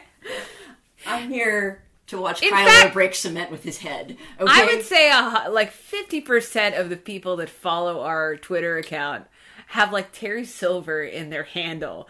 And it's because we know what the real heart of this show is. silver thirst. Yes and it is thread through with drugs, and we're here for it. But yeah, I, I really like Tori. I'm glad that she had this win. Um, but yes, obviously. So Kyler's having his little celebration party. Also, and- very very important to point out that the Cobra Kai's have like victory sweatshirts. They weren't wearing them before, but they're wearing them now. They're victory sweats. They have so much better merch. I feel so bad for Eagle Fang because you know all of the gis for the different teams are different, but um, I'm actually surprised that Johnny could afford gis uh, on what he's making. Sort of like plus red, like his finances must be in complete Well, disarray. to be fair, I think that their dojo is like an abandoned warehouse, so maybe he doesn't pay rent on that. he's got five students.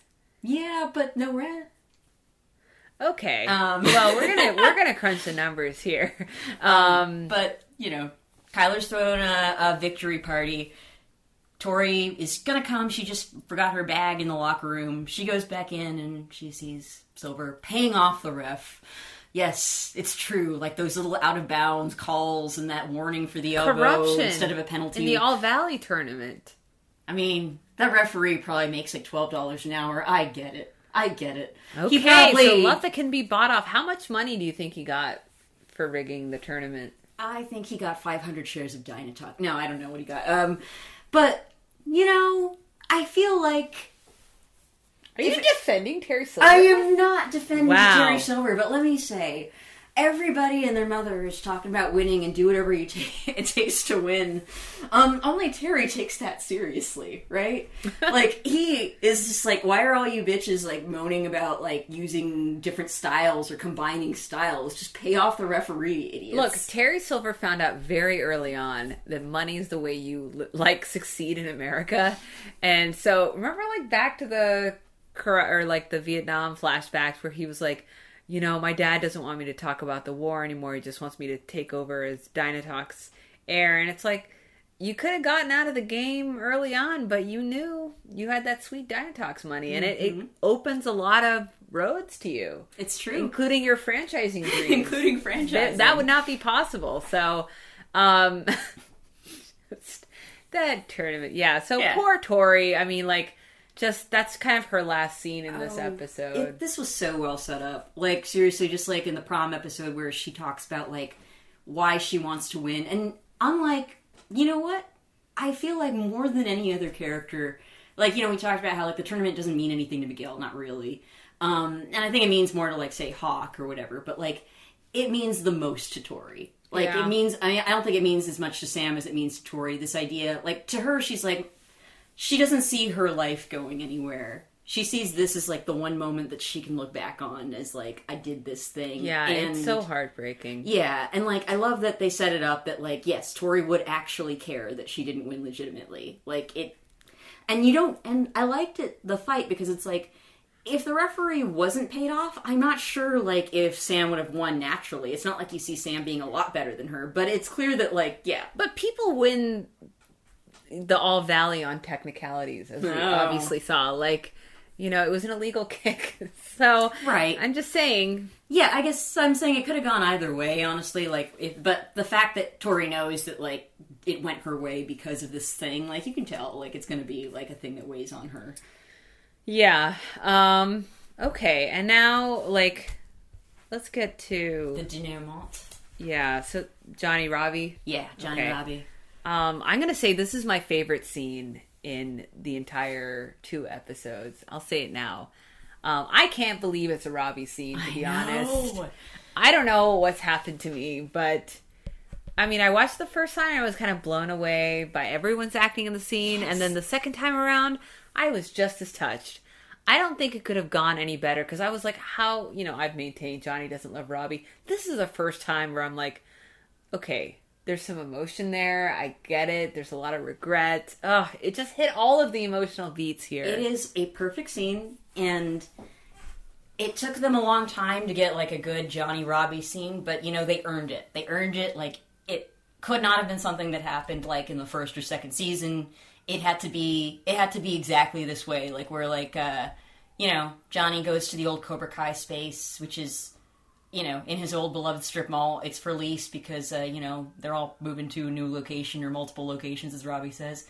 Robbie shows up. I mean, when the bell rings, like, I thought it would be Kreese, honestly, that was following him. I love that it was not, because. Wait, Robbie followed him in what car? Like, The car that Silver gave him? I don't know.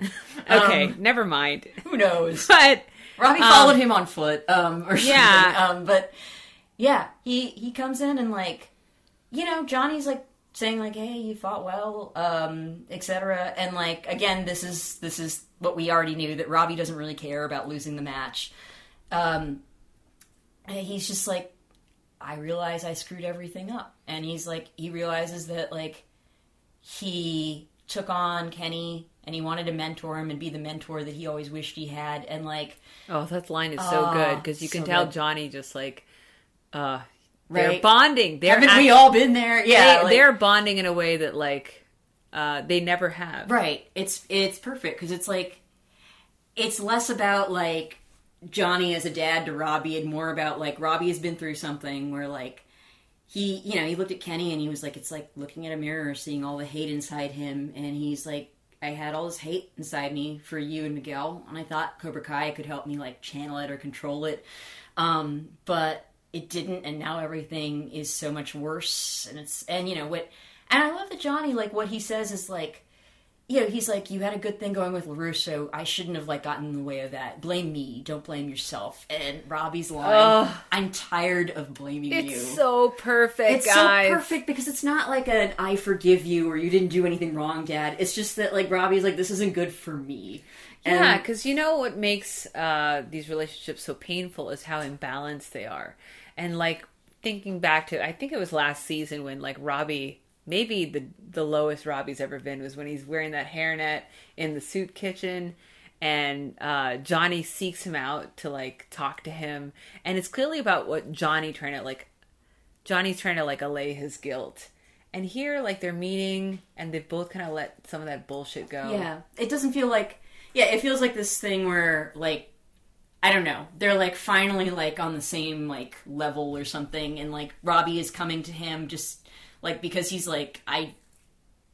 I mean, honestly, I think he's like he thinks he screwed everything up, and like who would know better about screwing everything up, especially with like a, a pupil or a mentee than Johnny, and like ah, they hug, They, hug, and then and then Johnny says, "We'll figure it out." Which honestly, the show could have ended there, Yeah. and I would have been fine with it. Yep. because it's like it really the the show really started out with Johnny's arc and feeling like a failure as a father, Mm-hmm. um, and needing direction in his life, and he goes back to his old dojo, which he had walked away from. And he's like, yeah, those were some interesting times, I guess. And, you know, really, like, one of my karate sons ran away to Mexico, and I can now make peace with my other karate son Yeah. or regular son, whatever. I mean, in a way, like Robbie and Miguel's like they're doing the exact same thing, right? They're Yeah. like they're finally like ready to resolve their daddy issues. Yeah. Oof, Ah, just man. powerful stuff. Yes. I'm almost like there's a couple like there's a few more scenes in this episode. You're right though. If it had ended right there, I like if the show had ended completely, like I would have been like Yeah, I mean, perfect. the last the last kind of frame of the show has to be in a darkened dojo. That's I mean, that's where the magic happens. But we do cut from here to uh I keep- Terry. I know. You know, I get I kept getting faked out where I was like, okay, that Robbie Johnny thing, that's the last scene, and it's not. And then It's you- like then you- watching Lord of the Rings. yeah. Um, like, oh God, there's. I mean, we we crave more. This this episode actually was like 45 minutes. Yeah. So And you know, I don't mind if okay, the only ending of like the seven endings that I minded is the very last one. These are all like fine scenes. yeah, you're but, right. Yeah. Uh, we'll get to that. um but ah, Terry and Kreese. Um Wait. Okay, gotta ask you this: Do we want to end on Kreese and Silver and maybe just get the fake, the like? We, yeah, we let's get little, the fine. Let's get like um Miguel. Well, yeah, we I mean, talked a little bit about we talked a Miguel's bit scene about with Miguel's Carmen. scene, which By is- the way, Carmen says to Johnny that you know um, her ex, Miguel's father, does not know about him. Mm-hmm. Um, was that a surprise to you? a little bit. And then then it kind of wasn't means it's not Mike Barnes, or it is Mike. Oh Barnes. my god, stop trying to make this happen. Um I So- promised. I think one listener may have asked about kind of who who we think Tori's father is, and I gotta say, I think we have enough missing dads to have a full on paternity show. I think that all of their missing dads are Mike Barnes. what? Yeah. That makes as much sense as your theory. Um, anyway, um, Wait for the mailbag, guys. But um, we'll duke that out later. But yeah, like so, uh, Miguel has left a note for his mom, and like that's when like she reveals this thing about his dad that he doesn't know Miguel exists. do you want to talk a little bit about kind of Carmen and Johnny briefly, just because Yeah. I feel like if this season is like really about people letting go, and we saw kind of Miguel letting go of kind of his earthly bonds and like you know finding his soul in Mexico, I just felt like uh, you know maybe Johnny's romantic life. We say this about a lot of romances on the show. It's just like it's never been the focus. And they had they didn't even have the energy of like we're partners, we're dating for a year or whatever, or we're in love. They just felt like they're co-parenting Miguel. They've always And- kind of felt like they're co-parenting Miguel. yeah, but I mean, I really felt it in this finale. yeah, it's like a little strange. Like, I, I mean, whatever works for them, but doesn't yeah, it doesn't romantic. seem that romantic. Um, she seems to trust Johnny a lot, which is nice. But like, I also was just like, again, I've never quite understood them as a as a couple that is in love or anything. and that I mean, their their relationship feels imbalanced. Where I feel like, um, you know, Carmen has stronger feelings for Johnny than than he does for her. Where it's like he's sort of confusing his relationships. Where he wants to be connected to Miguel, and that's his priority. And you know, yeah. Carmen's kind of just there, whereas you could see in like a couple episodes ago, and um, Robbie's mom came to Johnny and was like talking about how Silver was trying to intrude on that. Carmen got immediately territorial, and she's like, "I'm his girlfriend." It's like, relax, girl. Like, Right, he's not going anywhere. He lives across the hall. Don't worry. Um, and maybe that's the only reason they're dating. Like, yeah, I mean that and Miguel. Yes, I think that Sure. that is exactly it. But she does like she does seem to like again put a lot of faith in him and trust in him because like you know uh, she's worried obviously that Miguel has run away to New Mex uh, to Mexico City and has called the police and everything. And Johnny is like, now we we've set up something for for the next season where Johnny is going to go down to Mexico City and look for him and make sure that he's safe. Um, and I was just thinking like, and Carmen's like, yes, yes, please. And I was just like, Carmen, you should go with him because he doesn't speak Spanish. Yeah. Um, he's gonna try to argue. He's, he's she's gonna try to order a hard shell taco somewhere and get his ass beat. It's gonna get some rich comedic territory, but I mean, do you want to see Carmen along for the ride? Carmen's got to work, you know. maybe his maybe Miguel's grandmother could go with him. Actually, she's, be fun. she's very fun. yeah, she's always high. It's great. Um, but uh, yeah, so that's like the that's like uh, the end of Miguel's and I guess Johnny's arc in this episode, and then uh, Second to last scene. Yeah, second to last scene, the last scene, which we're getting to before we dive into uh, the, Quicksilver. silver debacle, is like, oh man, Okay, Daniel is Uh. standing in front of Miyagi's grave, a place he's been to countless times, and he's basically asking for penance, like, I did everything that you told me to do, yada yada. Daniel is just. I did but he- everything I thought was right. he's ready to renege on his agreement with Cobra Kai, like, immediately. Like, yeah, which I, I mentioned this always bugged me. Where like, you know, at the end of last season, like these people are like they make this agreement that it's like you know we'll, we'll sell this at the tournament, and whoever like wins the tournament, like the losers have to shut down their dojos, and they all act the entire season like this is like a binding agreement. And yes, fine, I'm lawyering it, but I'm like, it's not though. Like what what makes there's there's nothing that makes this a binding agreement. They And- should have gotten the freaking karate committee involved. If Yes. you're going to litigate this, drop Exactly. some papers. Right? Because it's like they since they're just apparently going on everybody's word and their honor or whatever, like Miyagi Do, Daniel, apparently the dojo of honor, like Daniel is just like, there's too much at stake to honor an agreement with men who have none. I'm like, well, okay, that renders your entire like competition meaningless, doesn't it? Doesn't it? Um, and then We're like, why is he delivering this monologue to Miyagi's headstone? But I mean, that's the kind of thing he does. But Sure. then, shockingly, cut away, zoom out, and Chozen has once again ziplined in, taking a break from his own dojo Yep. duties. doing what like I think the Chozen has a job in Japan of some kind. Did we ever think he'd come back? But then maybe that's the the magic of Chozen. Right. I mean, he was chosen No one's asking. season five. That's oh god. I know, I hate myself too. Ah. but there's a couple of things that I need to note here is that like Daniel is is facing Miyagi's headstone. Neck Chozen is meanwhile like coming in from the side, and this is done so that you can pan out and like be like, oh my god, he's not talking to dead Miyagi, he's talking to Chozen. But who has a conversation where they're just like looking straight ahead of them while the other person is like standing to the That's side a power move, Letta. That's super weird. Not making eye contact with someone and just delivering a monologue. like directly facing away from them while they're standing Chozen's next like, I to you. can't believe I flew here for this bullshit. right? And yet, Cho- and you know, basically Daniel's like, "Will you help me?" And Chozen says yes. And uh, When did he call him? Like that night? right? And like, was how did he get there Is that fast? Chozen a millionaire?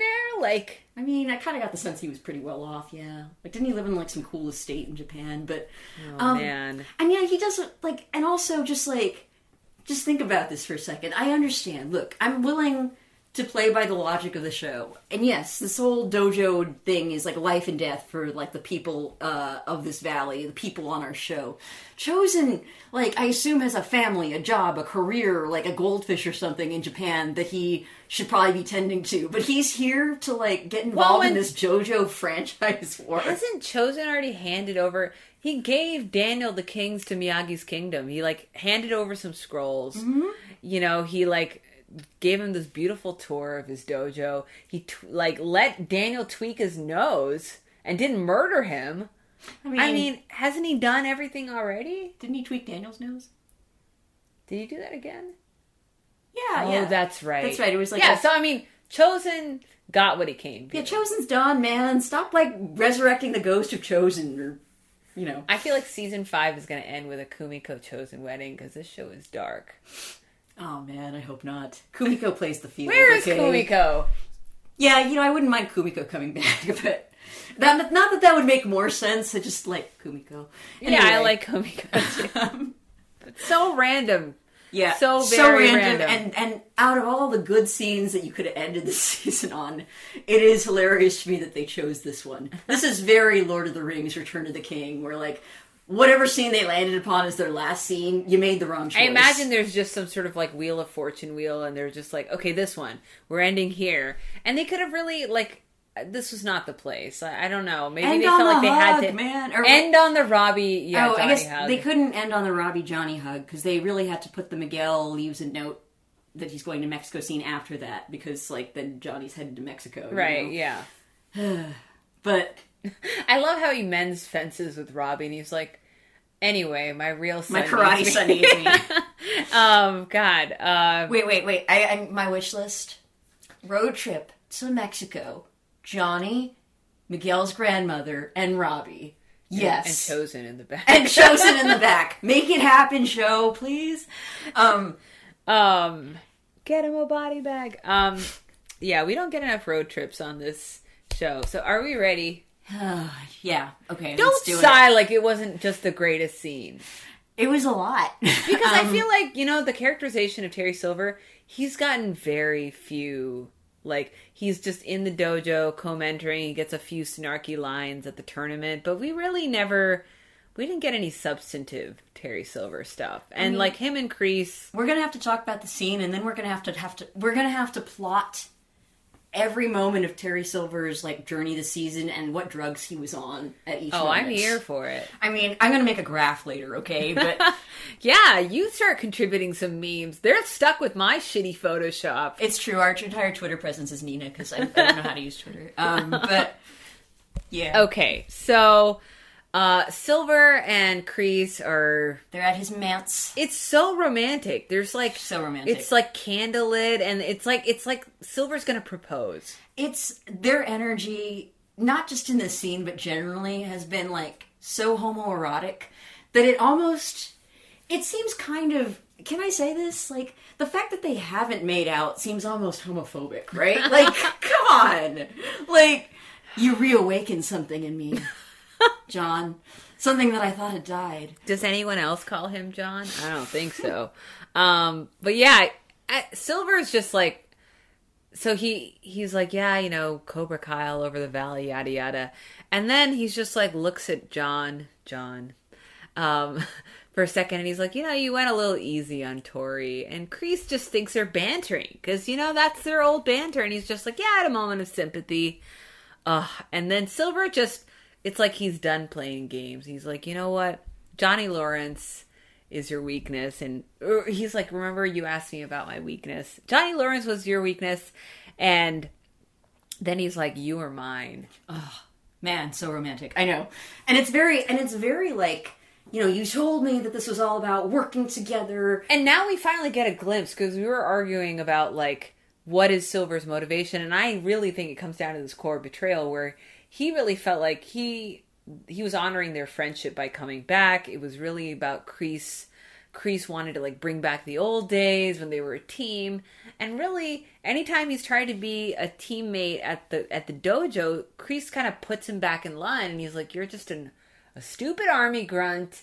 and I saved your life in Vietnam, and I love that Silver's is just like I'm tired of talking about mm-hmm. Vietnam. Yeah. Doesn't stop mean playing the nom card. Yeah, and he he's seen over the season that you know he cares about Johnny, he cares about Tori, but does he care about Silver really? I mean, that's a good question because it's like as Tor- as Terry brings up, like how many times does he have to repay that debt? Like, didn't he like fund like the Cobra Kai dojo franchise multiple times? Didn't he like take a leave of absence from his job at Dynatox to like You do a what? weird revenge scheme? If on I may be Team Kreese here for a second, hmm? Devil's Advocate. oh okay, I mean, Kreese is about honor, and he's like, you know what? You can't just throw your money at me. and this is about honor. Well, he is. Sweep the leg, Johnny. Sweep the leg. That was years ago, Lotho. When will you let it go? I stole like the QuickBooks to your dojo, Johnny. Again, bygones. That was like last year. Kreese has shown some. It's tender Kreese now. Tender Kreese has been all over this finale, uh, talking about Johnny, talking to Tori, and you know here he's just like, look. So money changed hands. So you carried the dojo and got some fancy merch. I'm not some whore that can be bought. You know, Vietnam saving you from that cage and torture. I mean, that's that pit be- of of what we're honestly rattlesnakes. I We're think. gonna put a dollar Um, amount on being saved from a pit of snakes. I mean, Kreese like took a leave of absence from his CEO ship of Dynatox for this man. Wow, someone's Team Silver. I mean, I never thought we would be playing these roles, but like, No, but I I love. it's hard. It's hard seeing these two kind of on the fritz because you can see the betrayal in in Kreese's eyes because I don't think he. How does he sort of do the stingray reveal? um, he's like, you got to stop bringing up the nom card, you know, etc. And then like, I don't know exactly like what Was he says, cops bust in? but like, yeah, the cops bust in, and like we see like a, a flash to Stingray, and like the detective is talking to Stingray. Who did this to you? Who did this to you? And like Stingray is like Sensei John Kreese. And then you get another flashback where it's like when Terry Silver is beating the ever loving crap out of Stingray, you know, he's saying like, "You want to be Cobra Kai? You want to be Cobra Kai? Then you got to do something for me." Um, so obviously, Stingray, in order to be I don't know, reinstated into this dojo populated by teenagers, has agreed to name John Kreese as his attacker. The police bust in to Terry Silver's manse. Silver goes, John, what did you do? And it's amazing. Oh, yeah, if I were like the police, Silver. I would have like detect. I would have just been like, "You gotta arrest that guy. I think we have probable cause. Just look at him." Um, and ah, and, then- and he's like, "I'm sure I can dig up an old friend or two to help with Cobra Kai." Uh, while you're dealing with Mike your legal Barnes. legal troubles. Yeah, and Kreese goes, "I am Cobra Kai," and I feel like that's a true statement. Like when you think of Cobra Kai, who else comes to mind? Because it's clear that Johnny is sort of broken away. Like Yeah. it was just he's he's stepped out from the shadow. But really, it's true. It's true. Kreese is Cobra Kai. Yeah, and Silver is like, you know, honestly, just a, A dude on cocaine. He's Um, on a Fort Dojo, but he's got all these franchises I mean, he does have all the franchises. I mean, and the actual karate skills. And yeah, no, he's good at karate. And like, I will admit, Terry Silver is so maddeningly inconsistent and nonsensical as a character. But there is a scene when you know, while his his friend and Vietnam savior John Kreese is being hauled away by the police, Silver is ballroom dancing alone by his pool with a glass of champagne. It's so great. And the concerto music, which is his signature Yeah. music, swells once again. And he's just doing his little, he's just quick on his feet and he's sipping his bubbly. And that's the kind of silver, that's the melding of like bougie silver, living his Cali man's life, and 70s gritty silver. Like he's finally found a way to unite them into one person. and yeah, there were some drugs involved. Oh my god! But I, I, okay. Here's a question for you. okay, so when did Silver decide to do this? So I I think what this show is saying is that Silver is not some like cold-hearted operator, okay? Silver came out of retirement against maybe his best judgment. He did feel dead inside with those tofu skewers, you know? What's wrong with tofu? You know, Why he was- hating on that. But He on. was going down to the wine cellar. He was funding this mindfulness app with Cheyenne, and none of it felt real to him. The last time he felt alive was when he was with his buddy Kreese. He was tormenting a teenage Daniel. And he's, I mean, he wasn't getting a tattoo for Cheyenne.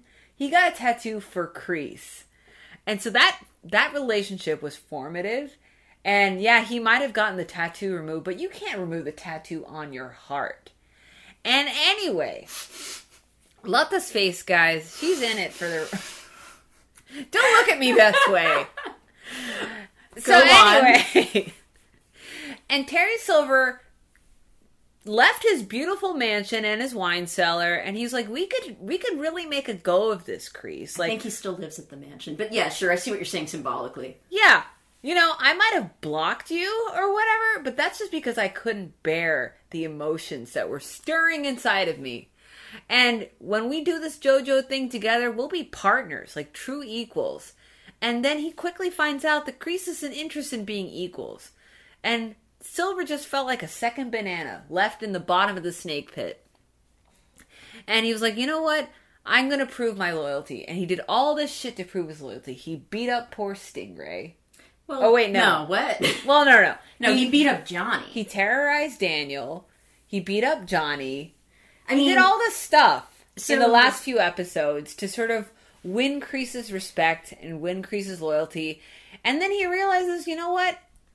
This was never about our friendship at all. It wasn't even about karate. He saw that very clearly at the tournament when he's like, You're just bullshitting around with these teens. And you know, one thing that Terry Silver does not have any patience for is teens. Okay? I mean, maybe once upon a time he climbed down someone's oh chimney. Oh my god. But here, if you saw his face in those reaction shots at the tournament, he is annoyed.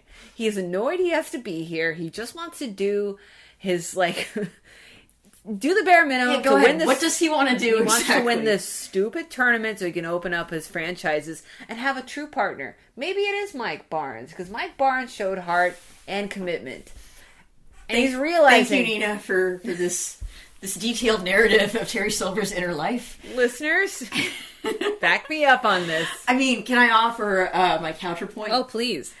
okay. Wait, so Terry Silver, I don't no, I totally get like at the beginning of, of this season, he has just yes, he has been on his meds, off the drugs. He's been like he's been kind of neutered in some way, or at least he feels that way. And Kreese, yes, he I, I'm with you to a certain point. He felt alive when he was with Kreese, possibly because of the drugs, possibly because of the simmering romantic tension that was never allowed to speak its name for some reason. But like, you know, I get it. I get it. He, I understand why he puts the, t- the ponytail up again and why he decides to go back and join Kreese for this adventure of teaching a bunch of teenagers in a dojo. um, okay. Uh, it's weird because like early on he's he's actually quite he's the sensible sensei. Um, sensible say, if you will. Ooh. Yeah. Like where he's just like, you know, don't play weird like pranks on Miyagi Do that are gonna get you arrested. Just focus on winning the damn tournament. And like Kreese is like, What? Don't tell them to focus on winning the tournament. I'm sensei around here, which is weird and makes no sense. But Kreese again is also a maddeningly inconsistent character, so okay. Um and then like it seems like you know, when they have that lesson where like there's almost a throwaway thing where Terry's like everybody has a weakness, even Sensei Kreese has a weakness, everybody does. Like Kreese seems to take that incredibly personally and like drags out the whole I saved you from that snake pit in Vietnam, you piss pissant, etc. And okay. And like it seems like suddenly Terry Silver, who was like a functioning adult at the beginning of the season, is like very cowed and like suddenly back to being like a soldier uh, who has to fall in line with Kreese. But it also seems like he might be faking that because his plot to take down Kreese really materializes quite quite quickly. Like, well, you might be right that the turning point for him is that he lures Johnny Lawrence to like a dojo to beat him up, which is weird. And apparently, because he's like, that's really going to get in Miguel's head and keep him from winning the tournament, which, okay, sure. Um, yeah, so he does that, and Kreese tells him, stop. You know, after Johnny's already pretty beat up, is like, wait, that's enough. And that seems to be like the next time we see Kreese, he's beating up on Stingray, which we know now is basically like his way of framing John Kreese for murder and getting him out of the way, or not for murder, for aggravated assault. So you have this. I'm wondering, like, did he make the decision to do this, like, when, like, you know, he's trying to, like, be the sensible say, and Kreese is just, like, I don't know, like, lashing out at him and trying to put him in his place, and he doesn't like that? Or did he make the decision, or was he actually put in his place? And he was beating up Johnny as a way to win Kreese's approval. And then he, like, when Kreese does not approve of it, he gets all hurt because he's like, Johnny matters to you more than I do. Look, Letta, I'm going to explain something to you. Okay, Yes. a breakup doesn't happen overnight. Oh my God. It happens in a series of multiple moments. And so who knows what how many nights Terry Silver just was staring into the abyss with his wine glass and just thinking about the times when Kreese put him first. And I'm gonna like actually reiterate, like, it would make more sense if they were romantically involved. Like this way, it's just like this is insane, man. Season 5. Yeah. I mean, we don't know, but it is a painful breakup and yeah, he's dancing alone, but you don't know what's going on inside. You know what? He's medicating the pain, and Kreese now is looking at a long jail term. Well, he he'll have to confront his old feelings for Silver. I mean, I'd also say that you know, with this goes in in tune with like Silver probably being on a lot of drugs during all this. It's like while it might seem like this grand plot to like implicate Kreese, like I'm also just like I don't know, man. Like this isn't the perfect crime exactly, But what can it be? right? Like you're, I, I think you brought up that, like when we were watching this. It's like, what if he had just accidentally killed Stingray? What was his plan then? Well, one of my notes was kind of like, what is Stingray's end game, and like, uh, does he hope to come back? Like, how did Silver explain this to him? Like, okay, go frame John Kreese, and Stingray has al- already been burnt by Kreese, so I guess that sort of makes sense. But you know, all of his old like fellow karate colleagues have already moved on. Miguel is in parts unknown. Like Hawk has like won the tournament. Uh he I don't think Tori ever hung out with Stingray. Like Bert barely seems to remember who he is. Like like it's an eagle thing. yeah, like it's just like Well, does he he's is he planning to go back to the dojo to to Silver? 'Cause- Nina, Nina, look at us. Look at our lives. Like, are we? We're like way too old to join a dojo, but don't we want to? Isn't that why we do this? Hey man, I I could still join. It could happen for me. We could be in the All Valley tournament. We could go back to 1984. Instead, we're just going to be in a hospital. Yeah, Oh, Stingray. God. It's just too real. It's like looking in a mirror, just like Rick Robbie. Yeah, it's just like, is this is this it for Stingray? Maybe he dies in the hospital. Things take a dark turn. Uh, he seems all right now. Like I guess he has to live to exonerate Kreese, and I just him and Kreese don't have enough scenes, honestly. Like maybe he goes to visit Kreese in prison. I mean, I see. Maybe the whole thing is that Terry Silver will make Stingray co-sensei with him. Oh my god, I, it, it could happen. We, need to do a whole other episode of season five theories. we have so many, and they're each like more crackpot than the last. So Um, okay, how about any kind of throwaway observations? I'm trying to think. We covered a lot. we covered a lot of ground. Um, and oh, we're almost God. at two hours. We're, we we Holy have God. taken a lot of time, so maybe it is time to give our rating for this episode. Okay. And we're rating kind of everything together, right? Uh, like the two parts The together. two parts yes, together. I feel like Okay. they are two halves of one. okay. Um, kind of like you and me, co-host, Colleague, colleague, work friend. friend. Okay, you first. Okay. I give it five out of five members of the Karate All Valley Board. Nice. Um I love this episode. I'm I'm giving it a 5 as well. 5 solo dances. As my karate bro gets dragged away in handcuffs. Oh, nice to know how our friendship's going to end. What a delight. What a journey. Um thanks listeners for being on here with us. I don't know. I I think it was good to do this kind of finale together because we couldn't really like it was it was very like natural it should have been Right. it could have been a movie. Like it was so everyone got their kind of moment in the sun and it really they didn't just drag on certain arcs obviously will be explored in season five like Kreese and silver um but i feel like they can't really do much more with like johnny and robbie ended perfectly um and i wouldn't Yeah. yeah, I almost, you're right. Like, I almost, I think that ended so perfectly, but obviously they're to have like more stuff in like season five. yeah it's tough because it's like the, these are this is a central relationship and Yeah. if they had the scene mapped out they could have kicked the can down the road but it would have been it would have been hard to watch another season of him and johnny like sniping at each other Right, exactly. And it was just really satisfying to watch them come together. And I know that it's not. Yeah, I, I totally get what you're saying because it's like you're gonna have to watch probably them come apart again, etc. But I, I don't know. I, I just like the place that they're at, and I really hope that that road trip that I'm dreaming of becomes reality with Chozen in the back seat. Yes. Yeah, God, Yes. Chozen. I can't believe we ended on Chozen. But God, it's like Karate Karate Kid Part 2 just won't like the dead hand of Karate Kid Part 2. It just keeps showing up. So, we'll never escape it. What special guest music star do you want to show up to sing uh, "Glory of Love" in the next season?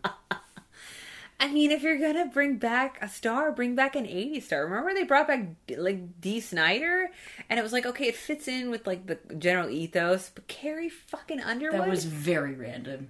God damn. was I. The you only know what? If they're gonna do the whole American Idol thing, it's gonna be Clay Aiken doing "Glory of Love." I feel like you could actually pull it off. yeah, probably. Um, like it would have been less bizarre. yeah, somehow it would have been less bizarre. Um, Sanjaya, like all of the cast-offs. Guys, that's a deep cut. We I have like it. some like non-US listeners who I wonder if they watch American Idol. It's not a good show, guys, and it's probably in its like 80th season by now. Is it still on the air? That's how. That's that's why it felt so random. It's like she's a relic. I know she's a Well, artist. fair, and- she's yeah. not really considered an American Idol star anymore. She's considered just like a country star, which is fine, but also weird for. Again, if if you show. loved the Carrie Underwood appearance, please write into us. I'm actually really yeah. give us the what for, honestly, Yeah. if you think we're wrong. Um, Um, and I think we've been we've kind of like we've been Team Anthony forever, but you know, only this season were we suddenly Team Robbie, a weird place to find ourselves in. And I'm not gonna say we're quite Team Sam, but I have to say she showed a lot of growth. yeah, and like while we've always been like hard on Daniel, hard on Sam, I liked their arcs this season. He bought a lot of goodwill back in did. that two minute scene with Johnny at the end. yeah, it was it was what I was hoping for for Daniel. Like you know that he could get to that place. Man, this was a satisfying, satisfying Yeah. season. Good job, show. Good Good, job. job. show. I know we were like shitting all over the show at the end of season 2 or was it end of season three? And I, I imagine the showrunners behind Cobra Kai are just like, oh, thank God we got the those random girls' approval. But you have it. You have it. We don't. We want to make them work for it, though. You know, we can snip some other points off. Um, so you can write to us at Kai underscore cast. Wait, no, that's our Twitter handle. Yeah, Kai underscore cast or Cobra Kai Never Dies Cast at gmail.com.